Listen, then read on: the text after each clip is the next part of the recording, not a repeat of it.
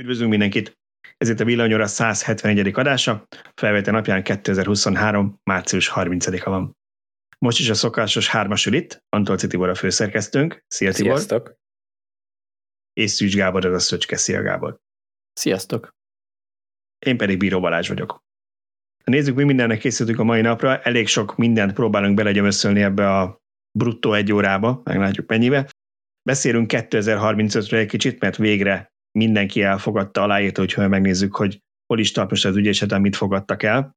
Aztán beszélünk a töltésről, lesz egy ilyen kis elektromos autótöltésről egy blokkunk, lesz benne EU-s projekt, lesz benne benzinkúton töltés, lesz benne utcai töltés. Beszélünk váratlan autósikerekről, meg új villanyautókról, mesterséges intelligenciáról, Tesla hackelésről, ajánlási programról, szóval csomó minden rajta van a listán szerintem. Kezdjük is 2035-tel, ez a legizgalmasabb, legforróbb téma. Ha már unja nagyon valaki, akkor azért elmondanánk, hogy nem próbáljuk újra. Elhiszem én is. Nem próbáljuk újra tárgyalni az egészet, ugye azért foglalkoztunk vele ilyen sokszor, mert az EU egy eléggé ilyen komplikált és kevéssé hatékony szervezet, és nem úgy van, hogy valamit eldöntenek és azt elfogadják, hanem 42 bizottság, testület, mindenki jóváhagyja, és aki esetleg lemaradt volna róla, ugye már nagyon közel álltunk a végső sikerhez, hogy elfogadják, hogy 2035. január 1-től az unió területén ne lehessen olyan autókat forgalomba helyezni, amiknek CO2 kibocsátásuk van, vagy legalábbis helyi. Erre mi történt? A német közlekedési miniszter ezt megtorpedozta, és megfenyegette az EU-t, hogy ő bojkottálja az egészet, hogyha nem fogadják el, hogy az e-üzemanyag azért az bekerüljön kivételnek, és az EU meg úgy döntött, hogy akkor meghátrál, és nem akarja, hogy emiatt az egész dugába dőljön, úgyhogy meg lett a kompromisszum, ami úgy hangzik, hogy 2035. január 1-től valóban csak CO2 semleges formában lehet új autókat értékesíteni, de ebben benne van az e-üzemanyag is, hogy ez pontosan mit jelent, hogy ez pontosan hogy lesz majd, és hogy fogják garantálni, hogy azok az autók csak és kizárólag, amik belségésű motorral készülnek 35 után is, csak és kizárólag e-üzemanyagot tudjanak tankolni, na ezeket a részletszabályokat pedig októberig fogják kidolgozni, hogy melyik év októberig, az egy bónusz kérdés, aki tudja, válaszolja meg, mert én olvastam 2023, tehát idei év októberig, megolvastam majd 24 októberig is, meglátjuk, de lényeg az, hogy ennek a szabályát még ki kell dolgozni. Hát egyfelől elég ciki az, hogy ilyen zsarolós módszerekkel lehet eredményt elérni az Európai Unióba, de a másik oldalon meg szerencsére ennek az égvilágon sem értelme, mert az autógyártók már mind kinyilatkoztatták, hogy ők nem fogják megvárni a 2035-ös évet. Egyrészt valószínűleg látják a keresletből, hogy nem fog kitartani addig a belső égésű motoroknak vagy belső égésű motorok iránti igény, és hogy nagyon jól tudják, hogy a görbét, amin most látszik az elektromos autók terjedése, azt nem egy egyenessel kell leírni, hanem az egy exponenciális görbe, tehát gyakorlatilag hamarabb el fog fogyni az igény ezekre az autókra, vagy az autók iránt. A másik meg, hogy én abban reménykedem, hogy az autógyártás mára megértette azt, hogyha az európai autógyártók nem szolgálják ki ezeket az igényeket az elektromos autók iránt, akkor majd lesz jelentkező más kontinensekre, hogy kiszolgálja. Amerikából, Ázsiából, nyilván Ázsiában már több ország is van, elsősorban Kína, de aztán akár a vietnámiak is jöhetnek, akik hozhatják a maguk elektromos autóit, és akkor nem helyben gyártott, vagy helyi tulajdonosnak termelő európai autógyártók fogják értékesíteni ezeket az autókat, hanem lehet, hogy európai márkanév alatt, de más gyártók. És szerintem ezt most már nem akarja megvárni egyik autógyártó se, úgyhogy ez szimbolikus ez a dolog, hogy a német politikusok is elégedettek legyenek, vagy föl tudják mutatni, hogy ők eredményt értek el, de egyébként az égvilágon szerintem semmi jelentősége nincs. Hát én arra reagálnék, igazából más tollával ékeskedve, hogy a szerkesztőségi csetben Laci megmondta, hogy hogyan fogják ezt tudni ellenőrizni. Magyarországon tavaly bevezették, hogy minden tankolásnál be kell mutatni a forgalmit. Ez egy remek megoldás lehet, hogy majd a új benzinkutakon fel kell mutatnod, hogy a fosszilis üzemanyagot akarsz tankolni, akkor bizony a te autót 2034. december 31-ig került forgalomba jelzésre vagy gyártásra, nem is tudom melyik számít. Tehát jogosult vagy még Dino Juice-ra. Az a kérdés, hogy mekkora üzlet lesz majd akkor ilyen hamis forgalmikat gyártani, amit igazából nem a rendőrnek mutatsz meg, hanem csak utasnak, a kutas meg nem fog vele foglalkozni, mert ő ezzel nem fog érdekelni. Az ezzel az egésszel nekem a bajom, hogy technikailag persze valamit ki lehet esetleg találni erre. Szerintem itt van több félreértés is. Nagyon sokan azt hiszik, hogy amikor mi kötözködünk az e-üzemanyag kapcsán, akkor azt azért tesszük, mert mi nem látjuk be, hogy itt nem fogják tudni az emberek megvenni ezeket a villanyautókat, és a szegény embernek meg majd mivel kell tankolnia, hogy mennyivel jobb, hogyha e-üzemanyaggal, mint a hagyományossal, értsük már meg. És hát ezzel ugye több probléma is van, egyrészt nem az van, hogy nem látjuk be, meg ne szeretnénk, tehát olyan jó lenne, ha valaki kitálna valami mágikus löttyöt, amivel az összes 2 milliárd belségésű motoros autó a földön holnapról már nem szennyezne, nem? Nagyon remek lenne.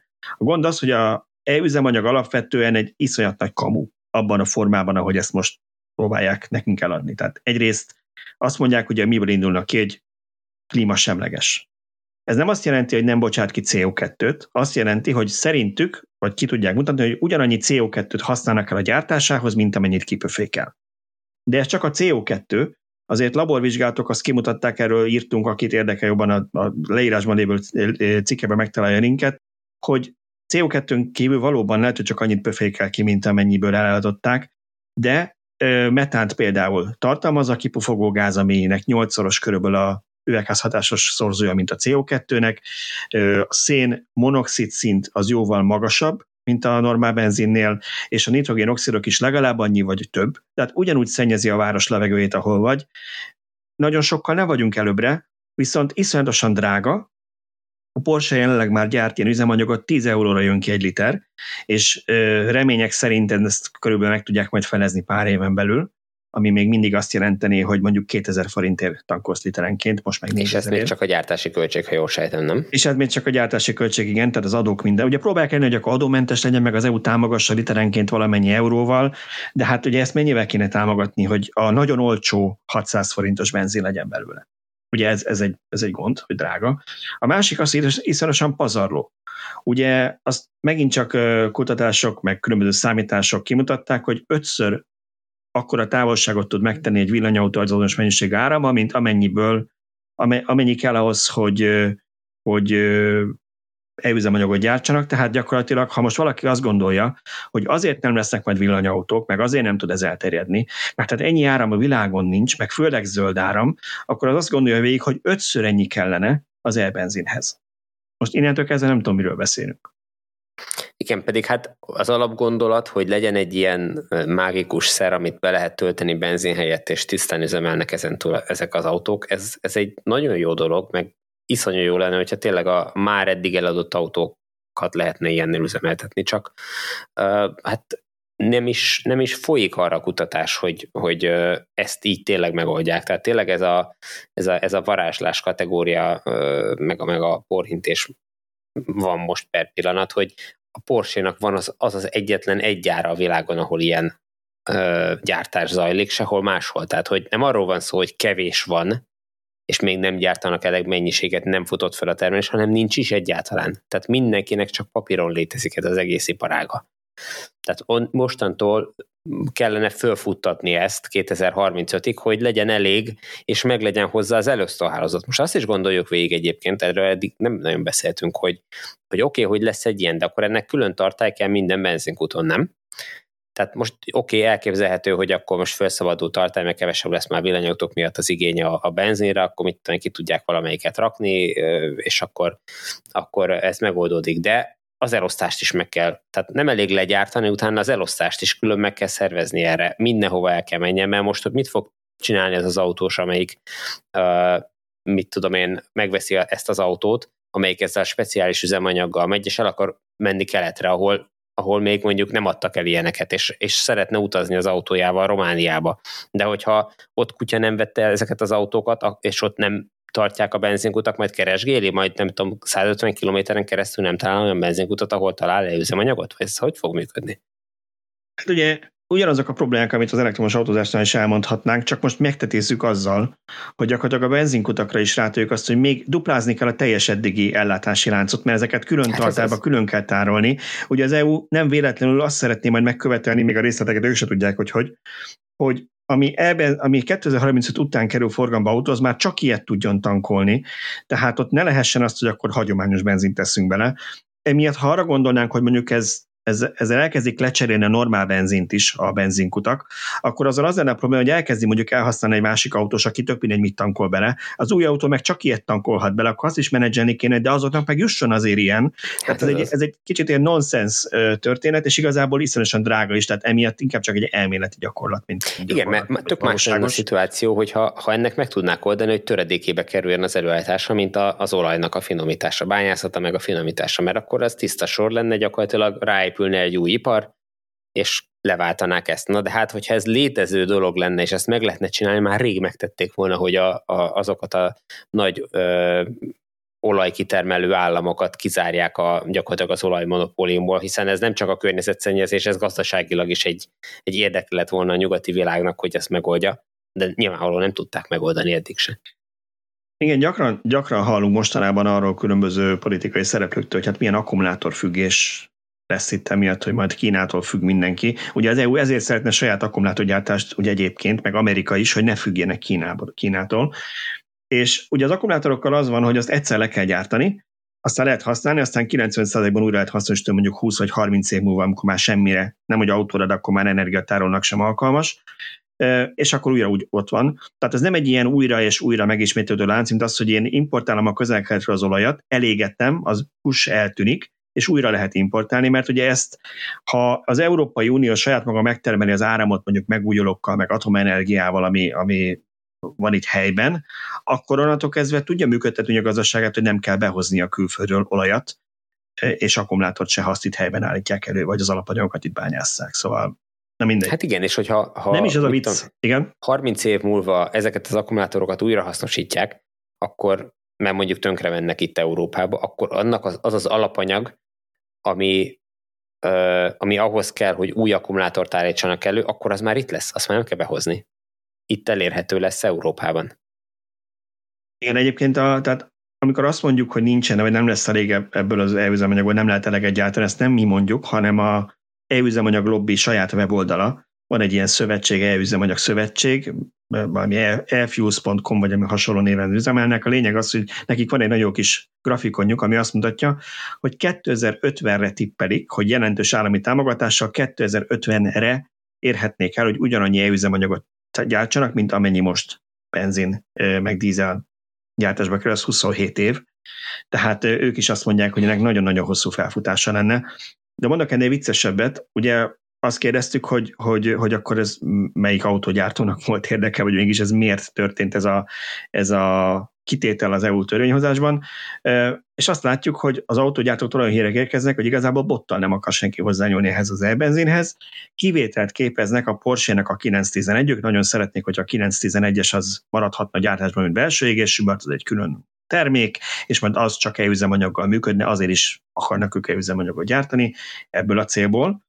A BMW talán 1-2 M motort szeretne még szintén hasonlóképpen megtartani, és a Lamborghini azt mondta, hogy a történelmi autóit, illetve az ilyen veterán autókat szeretnék, meg a versenysportban esetleg szeretnék az e-üzemanyagot használni, de bármelyik másik autógyártót kérdezték a német újságírók, gyakorlatilag mindenhonnan az jött, hogy ők a döntést örülnek, hogy megvan, hogy végre ez a vita lezárult, de nem változtak a terveik továbbra is, nem hogy 2035-ra, a legtöbbük 2030-ra már csak elektromos autót akar gyártani.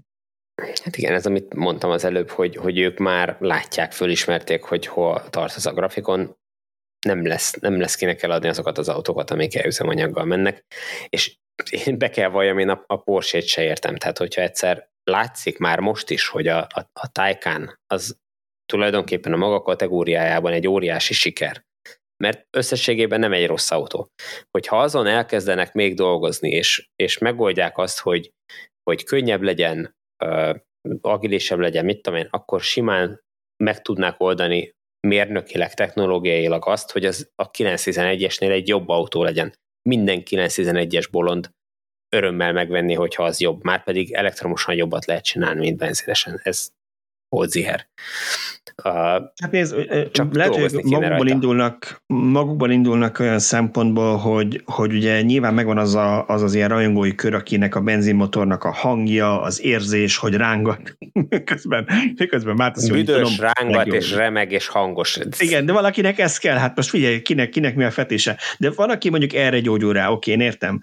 De hát most arról beszélünk, hogy 2035, ami még most is 12 év múlva, nem tudom, lehet, hogy lassan ki fognak kopni azok a rétegek, akik ezt nagyon szeretik még, és a fiatal generáció meg azt fogja kérdezni, múltkor Szöcske lánya, hogy tényleg azon, hogy be kell menni oda fizetni, hogy miért nem az a... Tehát, hogy nekik már az lesz a fura, hogy nem ez... Jó, ez legyen a Porsche-nek a gondja, én azt mondom, hogy ha az a vége, hogy a Porsche elad évente pár ezer 911-es, a Lamborghini pár száz, én nem tudom micsoda, a régi autónál még ezt használja, meg a BMW legyárt pár ezer M sportautót, és akkor azok ezt használják, az ő ügyfélkoruk ki fogja fizetni azt a 10 eurós literenkénti árat, és ettől nem fog belepusztulni a világ, hogyha ezeket ilyennel töltik. De ezek szuper sportkocsik, meg sportkocsik, nagy teljesítményű autók.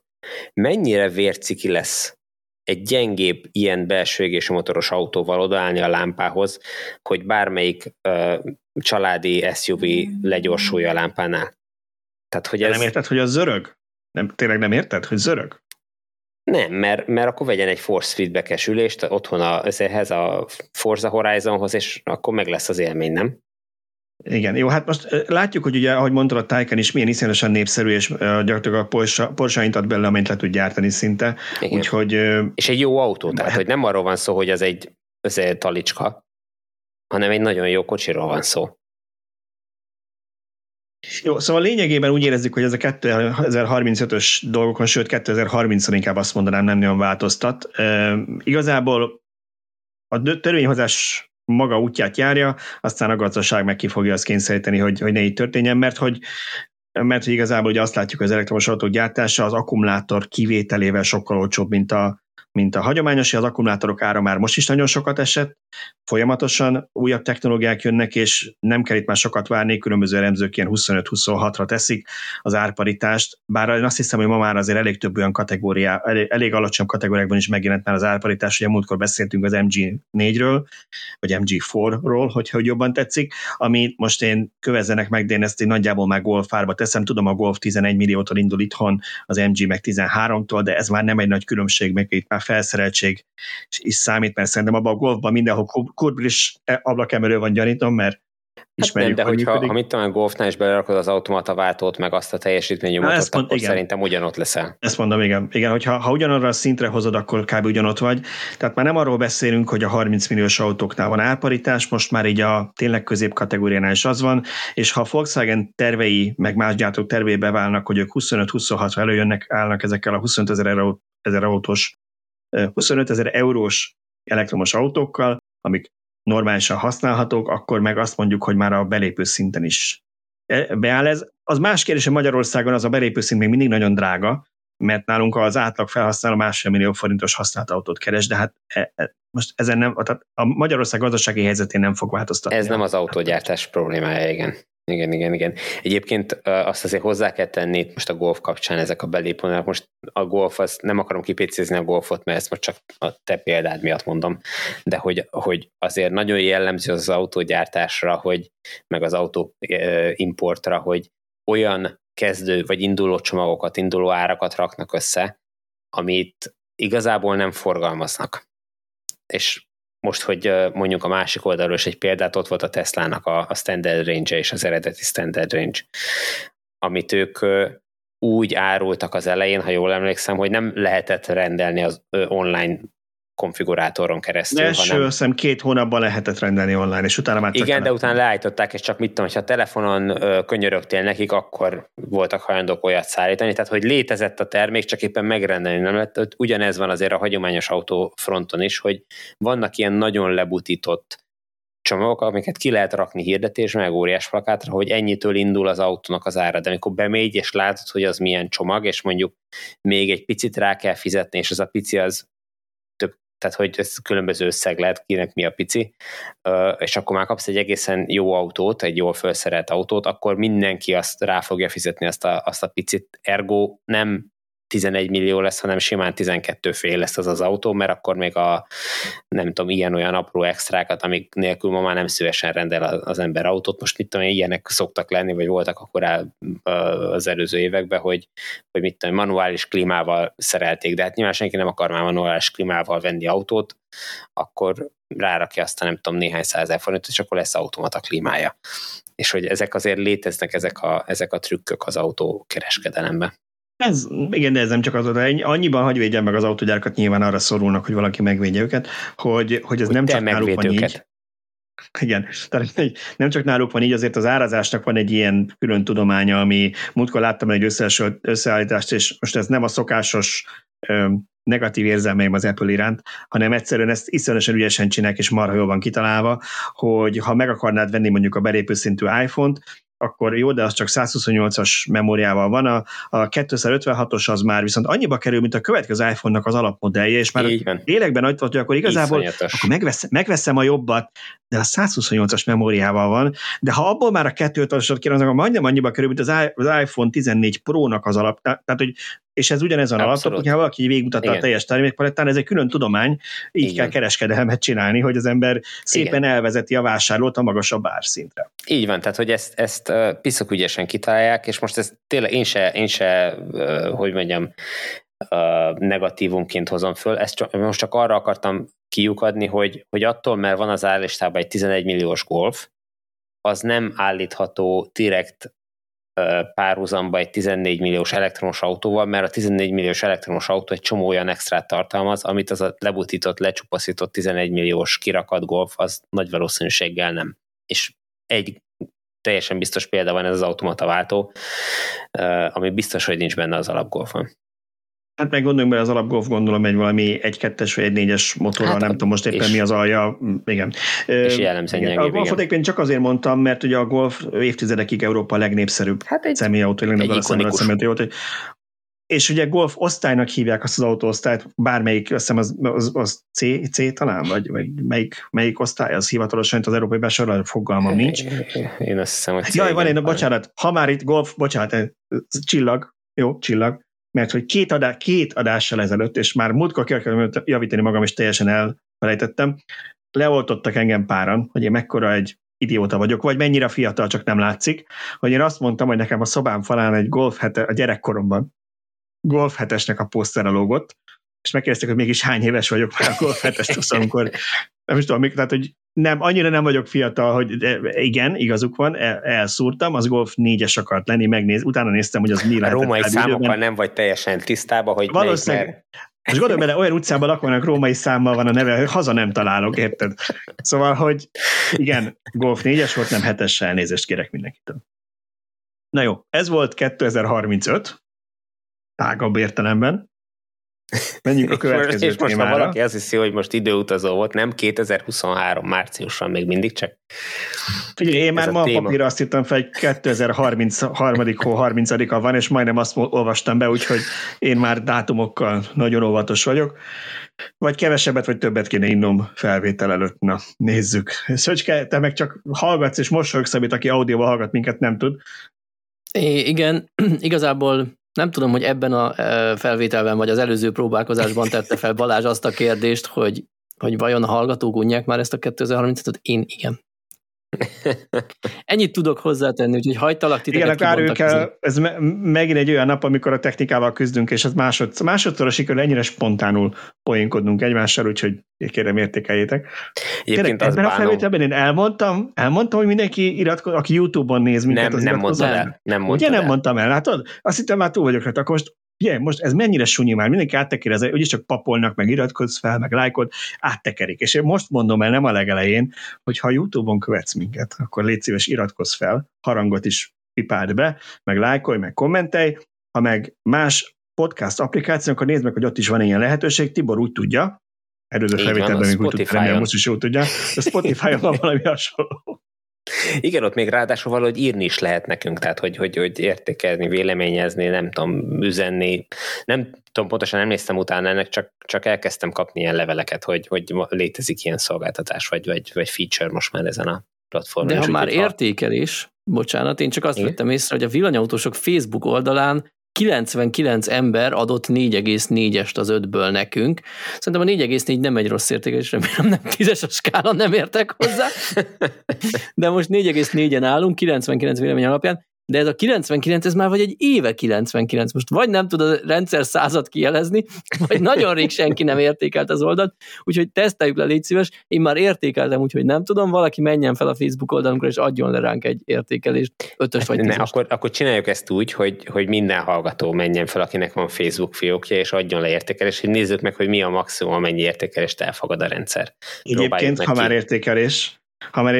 van ez a Chartable nevű weboldal, amelyik a podcastok top listáját mutogatja. Valami miatt az a poén az egészben, hogy a Spotify megvett őket nemrég, de a Spotify lista az nem elérhető Magyarországra, úgyhogy csak az Apple podcast chartját látjuk, és ott egyébként 75-en értékeltétek ezt az adást, és 4,8-as átlagot kapott az 5 csillagból, úgyhogy ezúton is nagyon szépen köszönjük mindenkinek. De ott legalább tudod, hogy 5 a maximum, nem úgy, mint én a Facebooknál, hogy meddig megy a skála. Remélem, mert a 4,8 az rohadt jól hangzik, az 5-ből, a 10-ből már nem annyira, de én ott 5 csillagot látok, úgyhogy... Na jó, mit értékeljük még? Mi legyen a következő téma? Választatok, van nekünk töltési témánk? Van egy akciós BMW csomagunk. Szerintem a BMW csomagra menjünk rá, mert ezt én is olvastam, okay. Te írtad a cikket. Ugye ma ment ki a cikk, úgyhogy ma már mindenki olvashatja, amikor felvesszük, akkor még csak én olvashattam, az olvasók nem. És nekem nagyon tetszik ez. Két héttel ezelőtt beszélgettünk talán ezekről a havidíjas fizetős extrákról, ami egyre több típusban megrendelhető, és a BMW kijött egy újdonsággal, ami egy ilyen extra. Nekem felkeltette a figyelmem, és Tibortól, mint BMW-stől meg azt kérdezném, hogy telepítette, vagy fogja-e, hogyha lehet ezt az ő autójára. Mesélj, de Balázs, hogy miről van szó, mert ez Balázsnak a kedvenc témája, hogy amióta BMW-n van, azóta nekem vannak problémáim bizonyos kressz szabályok betartásával. Ezt én nem, tehát, hogy mondjam, nem szeretném megvádolni a Tibort semmiképpen. Én láthatatlanban olyan sokat nem mentem se előtte, se mögött, hogy ezt tudjam, de ugye hát van egy ilyen nagyon csúnya közhegy, a BMW-sek nem indexelnek, és ez szerintem most már a BMW PR csapatán is kiverhette a biztosítékot, mert úgy döntöttek, hogy a havidíjas szolgáltatásokban felvesznek egy autóblinker nevű opciót, amelyik havi $42 cserébe automatikusan indexel sávváltáskor.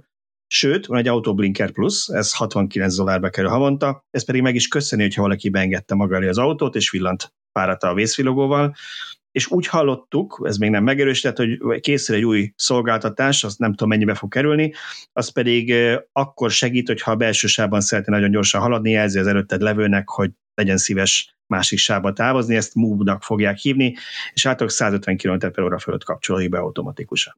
Szóval ezek az opcióid vannak, Tibor.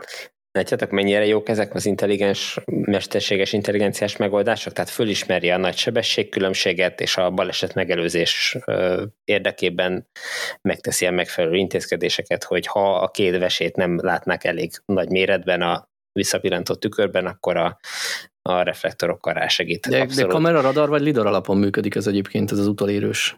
Minden. Igen, én szerintem ehhez elég most csak a kamera meg a radar, tehát hogy ez lidarmentes, úgyhogy ez működnie kell minden autón. Hát most azt nem tudom, hogy az nem volt benne a hírben, hogy ez OS7 vagy OS8 kell hozzá, remélhetőleg az OS7-en is fut majd, és ha igen, akkor én mindenképpen meg fogom ezt rendelni, bár én beszoktam tartani a szabályokat, tehát azért bármilyen sztereotípis Balázs néha velem szembe, de ezt én mint régi lifes felhasználó, én ezt beszoktam tartani, de az olvasó kedvéért, hogy letesztelhessük, mindenképpen meg fogom rendelni. Pedig nem olcsó, nincs rá valami akció.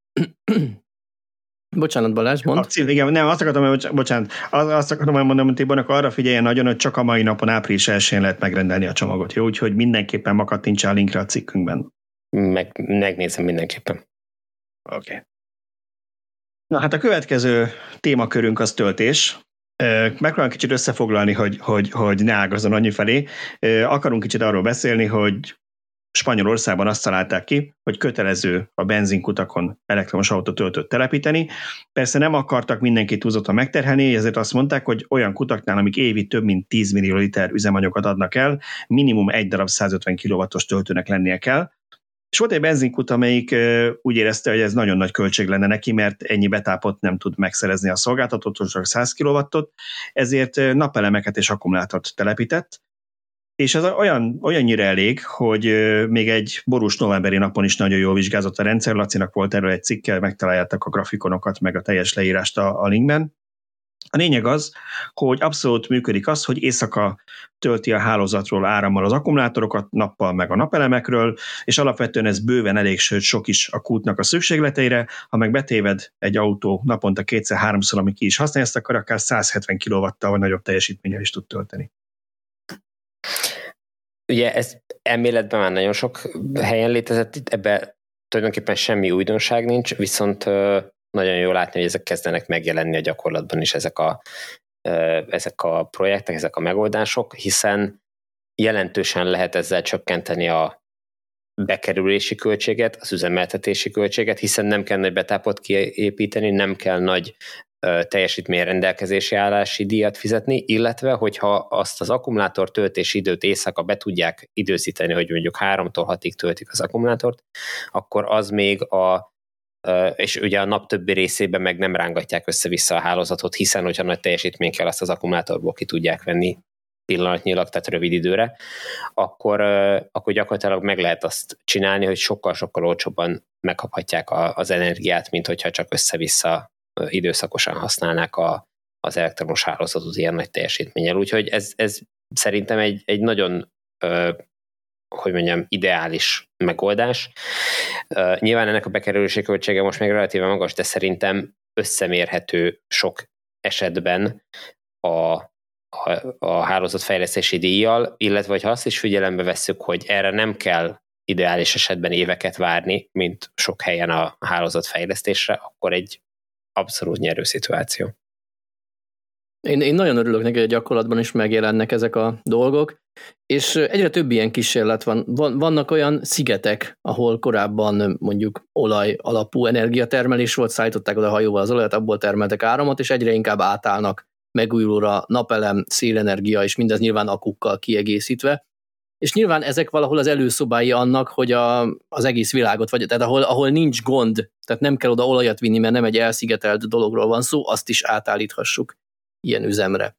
Most mondhatnánk, hogy persze Spanyolországban könnyű, magas a napsütéses órák száma, de például holnap reggel fog megjelenni egy cikkünk egy hasonló kísérletről Magyarországról. Egy olvasónk keresett meg minket azzal, hogy mutassuk be az ő rendszerét, ami jelenleg még nincsen teljesen kész, mert még az akut nem telepítette hozzá, tehát neki még van külső hálózat, viszont a saját igényeinél lényegesen nagyobb napelemes kapacitást épített ki, és remekül tudja naplózni, hogy mennyit vételez jelenleg a szolgáltatótól, és ezt ő naplózza is, és adott is nekünk információkat erről. Tehát ez alapján le lehet modellezni, hogy mekkora akkumulátort kellene ahhoz a rendszerhez illeszteni ahhoz, hogy minimálisra vagy szélsőséges esetben nullára csökkentse a hálózatból vételezett energiát. Úgy szerintem nagyon jó, hogy vannak ilyen kísérletező kedvű emberek, cégek, benzinkutak, legyen az bárki, szigetek. Olvassátok el a magyarországi példát is majd a cikkünkben. Egyébként az a jó dolog ebbe, a spanyol cikkbe, arra visszatérve, hogy ez nem csak arról szól, hogy itt most valakinek ez a hóbortja, hogy ezzel kísérletezzen, mert hiszen ez, hogyha jól csinálták meg, akkor jó eséllyel gazdaságilag is egy megtérülő és pozitív mérlegű dolog lesz. Tehát nem arról van szó, hogy itt most beleöntöttek eurómilliókat azért, hogy most itt valami kísérlet legyen, és nem tudom, kiderüljön, hogy hidrogénnel lehet elektromos autót hajtani, hanem ez tényleg egy pozitív mérlegű dolog lehet. Hát igen, nyilván ez a benzinkút valószínűleg mostantól kevesebbet fog fizetni az elektromos számlára, mint eddig fizetett, úgyhogy még egy nagy teljesítményű töltőt is üzemeltet. Extra szolgáltatást is bevettek, igen. Igen, azért a benzinkutaknak úgy önmagában sem elhanyagolható az energiaigényük, hogy erre szoktuk azt mondani, amikor valaki azzal jön, hogy na de ha áramszünet van, akkor mit csinálnak az elektromos autók, akkor hogy töltik fel? Ha áramszünet van, akkor a benzinkuton sem tudsz tankolni, mert ott sem a Jézuska hozza fel a tartályokból az üzemanyagot, hanem elektromos szivattyúkkal szokták általában felszívni, meg pénztárgép van, meg posztterminál, meg hűtő a Red Bullodnak, meg ilyenek, tehát hogy azért nem, és nem ez, van egyszerű. És ez annyira így van, hogy a Kiwi elvé megvan, ugye, az új-zélandi srác. Hogy múltkor az egyik videója azzal kezdődött, hogy egy MG-n 7-et, azt hiszem, vagy Nem, valami kínai villanyautót vitt valakihez, mert ott nagy vihar volt a szigeten, és hogy rengeteg közszolgáltatás kiesett, és valakinek vitt egy ilyen autót, hogy az otthoni áramszolgáltatását erről az autóról biztosítsák, de nem is ez a lényeg, amiért mondom, hanem hogy elmondta, hogy milyen szint, amíg ment az autóval az ügyfél felé, elmondta, hogy miket okozott ez a vihar ott a szigeten, és mondja, hogy nem működnek a benzinkutak a szigeten, mert nincs áram. Tehát, hogy ez tényleg így van a valóságban, és ez nem egy elmélet, amiről Balázs rendszeresen szokott beszélni, mert ugye ez így sokszor fölmerül tényleg, hogy a benzinkutakhoz nem kell áram, de hogy nem a nyavaját. Tehát, hogy az pont ugyanúgy árammal működik az is, mint minden más.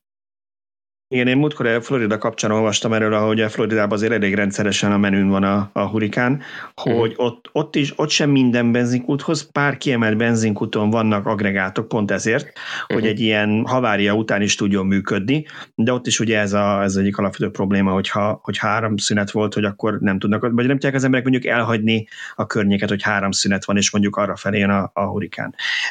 De hogy tovább lépünk egy kicsit, vagy összekapcsoljam a következő hírünkkel, ugye, vagy a következő témával. Én nem vagyok annak ellene, hogy az EU támogassa az elektromos töltőházat építését, csak néha az érzésem, hogy nem a megfelelő helyekre megy ez a pénz.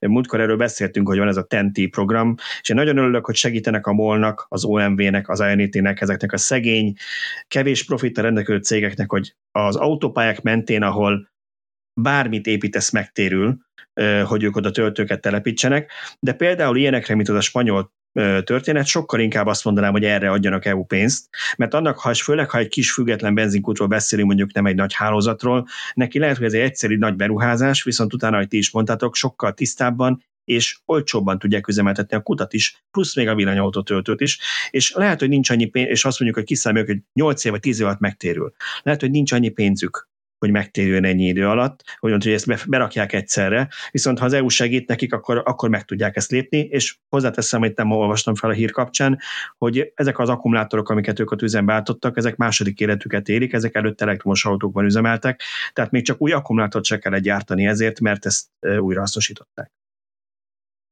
Viszont most jut eszembe ezzel kapcsolatosan, így eddig nem is kötöttem össze, csak tegnap voltam Szlovákiában, és ott összefutottam valakivel, most teljesen nem is akarom megnevezni, mert nem tudom, mennyire titkos az információ, de azért elmondom, mert én olyan helyről hallottam, akik nem írattak velem alá semmilyen titoktartási nyilatkozatot, hogy a MOL-nak is fog Szlovákiába Dunaszerda helyen készülni egy olyan töltője, egy olyan töltő helyszíne, ahol hálózatfejlesztés helyett állítólag napelemekkel meg akkumulátorral fogják megoldani a betáplálást.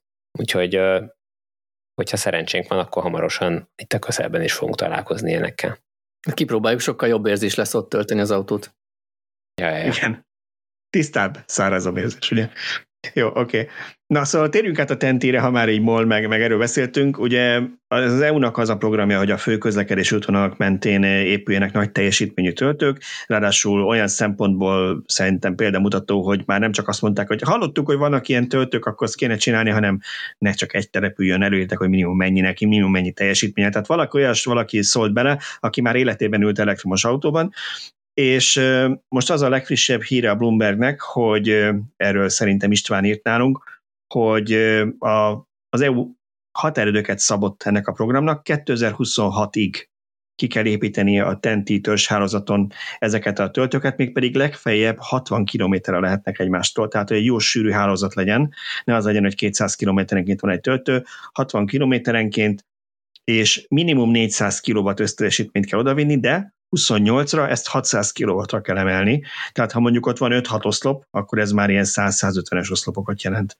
helyszínekét, úgyhogy szerintem ez mindenképpen jó, hogy ezt kiegészítették, és teherautókra is gondoltak 2028-ig, 120 kilométeres maximum távolságokkal szintén ilyen hálózatot kell kiépíteni, ahol 1400-2800 kilowatt, vagy hát lehet, hogy ezt már inkább megawattba kéne mondanunk, hogy 1,4-2,8 megawatt teljesítményt kell odavinni a teherautók és kamionok töltésére.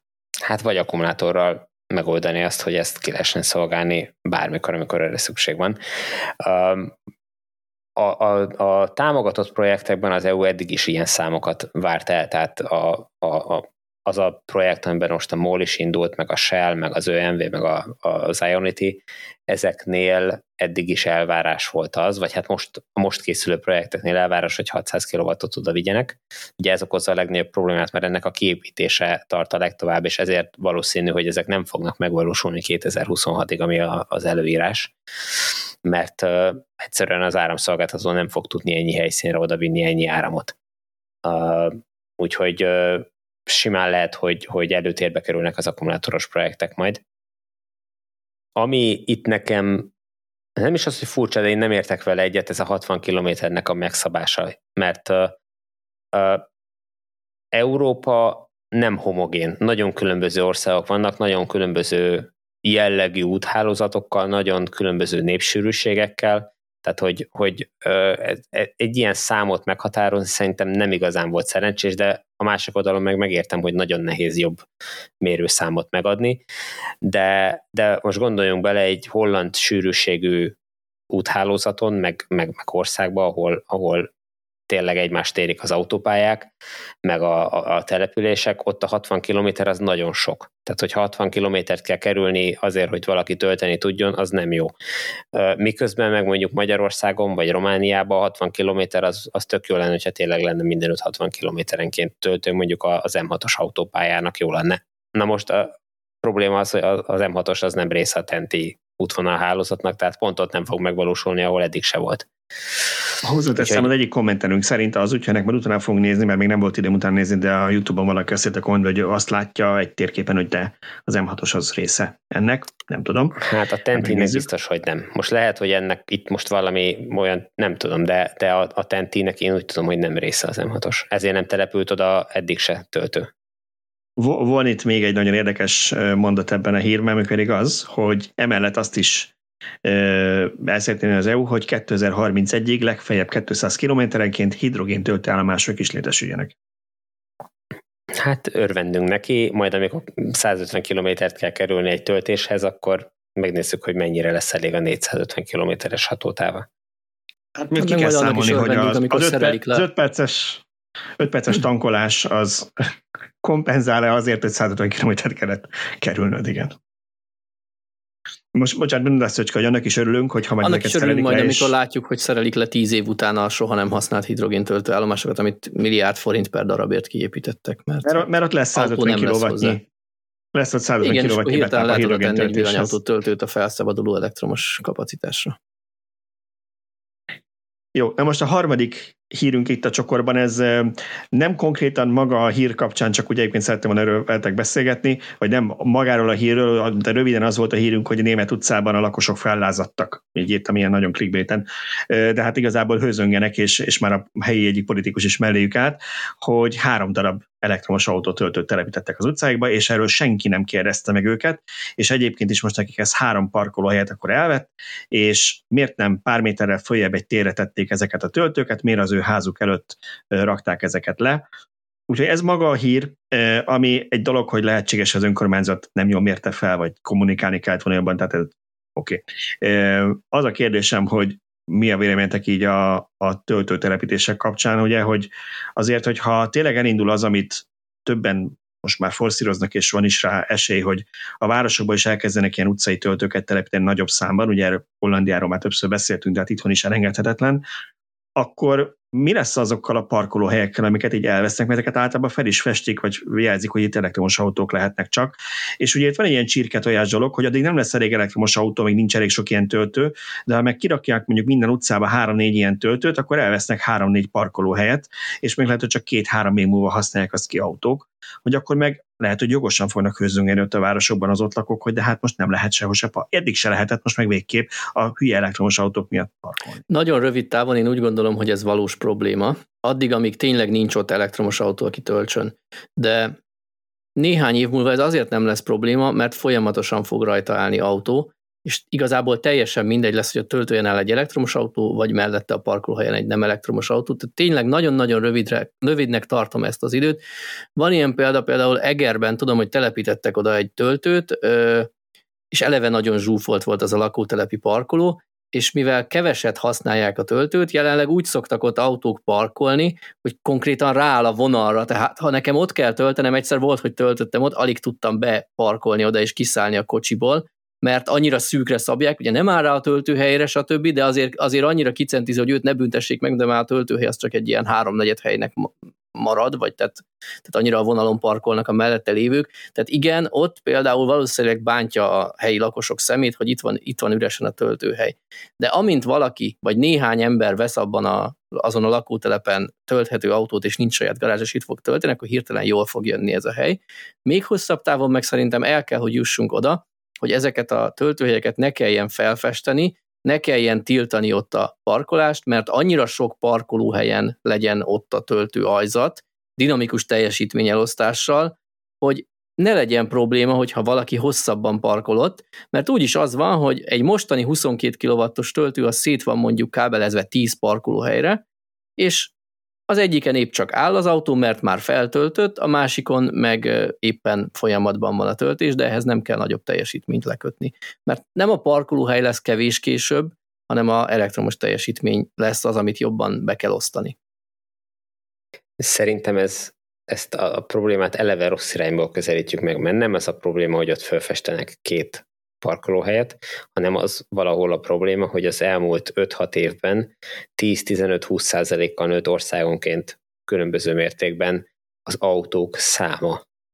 Tehát döbbenetes, hogy több 10 milliós a növekmény csak az elmúlt néhány évben Európában autóban. Tehát, hogy nem csoda, hogyha eddig egy városban volt x darab autó, akkor most az x plusz, nem tudom, 20% az nem fér el sehol. Hát ez egy teljesen természetes dolog, és nem az a probléma, hogy abból 2 felfestenek, hanem hogy úgy tűnik, hogy egyszerűen túl olcsó az autózás, és megengedhetünk magunknak olyat, hogy 2-3 autót tartunk, amiből, mit tudom, egy több közterületen parkol, csak azért, hogy hétvégente egyszer elővegyük. Igen. Ez egy nagyon nagy probléma, hogy mondjuk egy 60-as években épült lakótelepen úgy tervezték, hogy lesz, nem tudom én, minden 4 lakásra egy autó, és annyi parkolóhely van. Most arra jutunk, hogy lakásonként több autó van, és nagyon-nagyon sok az olyan autó, amikor még régen lakótelepen laktam, akkor így figyeltem kifejezetten, hogy voltak olyan autók, amikor leesett egy hó, akkor még volt olyan, egy hétig hó volt, és nem lapátolták el körülötte a havat, és látszott, hogy az az autó 2 hete nem mozdult. Sőt, van olyan autó, amit körbenőtt a fű, vagy a gyom, vagy valami, mert egyszerűen nem használják, csak ott parkol, és foglalja a helyet.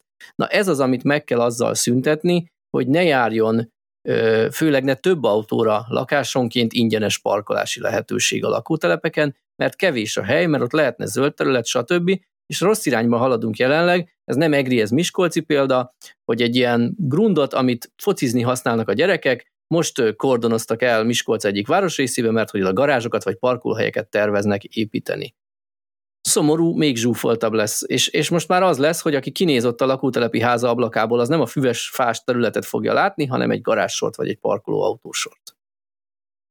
Én igyekeztem Tibornak a szavait megtámogatni, azért mahináltam itt, aki YouTube-on nézte, hogy Balázs nem figyel, azért nem figyel, megpróbál adatot keresni az, amit Tibor mond, csak nem elég gyors, mert öreg, de hogy a lényeg az, hogy van egy készülő cikkünk, amihez adatokat kellett összehalászni, és ott az látható, hogy az Európai Unió 27 országában 2020-ban 250 millió autó volt, személyautó, 2021-ben 253 millió, ami nem egy óriási dolog, de hát egy több mint 1%-os növekedés egy év alatt. Egy év alatt.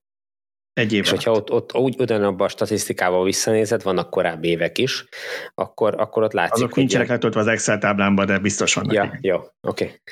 De egyébként a magyar számokat is vissza lehet nézni, én a múltkor googliztam valamennyire, és a pontos szám nincs előttem, de ilyesmire emlékszem, hogy a 2000-es évek elején 2,7 milliónál járt, vagy a 90-es végén, most pedig a 4 milliót kicsivel túllépte a magyar autóállomány, és nyilván nem ennyivel többet autózunk, de nem ennyivel autózunk többet, rengeteg autó csak áll, és hétvégi használatban van hobbiautó, vagy ne adj Isten, vannak olyanok, amin már nincs is esetleg érvényes műszaki, de a rendszám még rajta van, és ott parkol valahol a lakótelepen. Így van, abszolút. Én nekem 2015-16 környéki adat rémlik 3,4 millióról, ami pont beleillik abba sorba, tehát abban a növekményben, amit te is mondasz. Én ezt Magyarországon azért tartom megmagyarázhatóbb vagy bocsánatosabb bűnnek egyébként, mert azért ne felejtsetek, hogy Magyarország honnan jött, hogy ugye azért egy viszonylag szegényebb ország volt, nyilván most se a gazdagabbak között van, de hogy szocializmus volt, autót eleve csak így 3 éves várakozással lehetett a Merkurból szerezni olyan szint, amit ébrenőre hoztak, mint most, igen. Mondjuk közben rájöttem, hogy igazad van, hogy nem vagyunk sokkal előrébb, csak drágább az autó. De a lényeg az, hogy azért tehát nyilván itt alul volt motorizálva ilyen szempontból.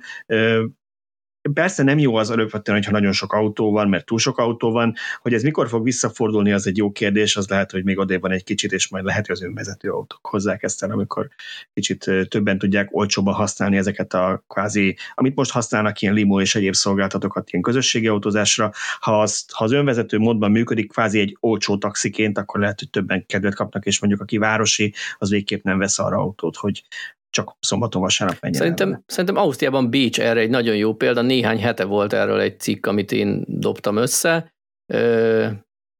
Azt nem mondom inkább, hogy melyik portál, mert nem emlékszem biztosan, és nehogy rosszat mondjak. Tehát valamelyik portál készített interjút egy bécsi klímapolitikáért felelős városi tanácsossal, és ő mondta el, vagy hozták fel példának, hogy a bécsieknek kevesebb az egyfőrű, vagy nyilván 100 000 emberre jutó autója, mint a budapestieknek, de lényegesen, tehát ilyen majdnem fele a bécsi autószám lakosság számra viszonyít. Ott rosszul élnek, tudod. Hanyatlik meg. Én azt akartam az előbb mondani, hogyha megjelennek majd ezek a önvezetős taxik, akkor képzeljétek el, hogy mi lesz itt. Mindenki ott fogja tartani fixen a ház előtt az autóját, a saját autóját, és megy majd robotaxival, tehát hogy nem lesz kevesebb autó, mert nem adja el, mert hát mi van, hogyha mégiscsak egyszer kell, mert nem kap robotaxit. Igen, lehet, hogy ez mégiscsak rosszabb lesz így. Na jó. Jó, hát akkor térjünk át a meglepetésekre. Szerintem a következő témánk az legyen egy nagy meglepetés. A Hyundai-t meglepte az IONIQ 5 európai sikere. Engem meg az lepett meg, hogy ez a Hyundai-t meglepte. És nem tudom, hogy mennyire higgyem el, hogy meglepte őket. Igen. Engem az lep meg, hogy még mindig meglepi őket, mert hogy 2016-ban az első IONIQ-ot, amikor kihozták, és meglepte őket, hogy több rendelés érkezett rá, azt még azt mondom, oké. De abból már azért lehetett volna sejteni, és hát egyébként valljuk be, hogy tehát el kell ismerni, szerintem egy jó autó lett. Ez az EGMP platformnak számos előnye van, tényleg tök jó autókat csinál a Hyundai Kia most erre a platformra, meg hát korábban is jókat, népszerű autókat csinált. Miért kell azon meglepődni, az emberek meg akarják venni? Egy kicsit még azzal egészíteném ki, hogy ami meglepte még itt őket, hogy most ezt miből tudják, nem tudom, de hogy olyan vásárlókat is be tudnak vonzani mondjuk az IONIQ 5-tel, aki korábban egyéb prémium márkát, ugye a Hyundai-t nem tartjuk arra, hiszen nekik ott a Genesis prémium márkának, de hogy IONIQ 5-öt vesz az, aki korábban prémium márkákat vett. Tehát hajlandóak átváltani arról az emberek. Igen, ez azért furcsa, ez a meglepte őket dolog, mert hogy nem azért gyártanak ezek a cég autót, hogy a lehető legnagyobb mennyiségben eladják, tehát hogy azért ölnek és aztán meglepődnek dollármilliókat egy-egy modellnek a kifejlesztésében, nem, hogy az sikeres legyen, és rengeteget el lehessen adni, és nem tudom, 200 darabra kelljen szétosztani a fejlesztési költséget, hanem minél nagyobb számban, nem? Tehát, hogy képzeld, a nagyobb számot gyártanának, olcsóbban tudnák adni, úgyis meg lenne a kívánt profit rajta, ha akkor mennyire vennék? Hát ez az. Még jobban meglepődnének.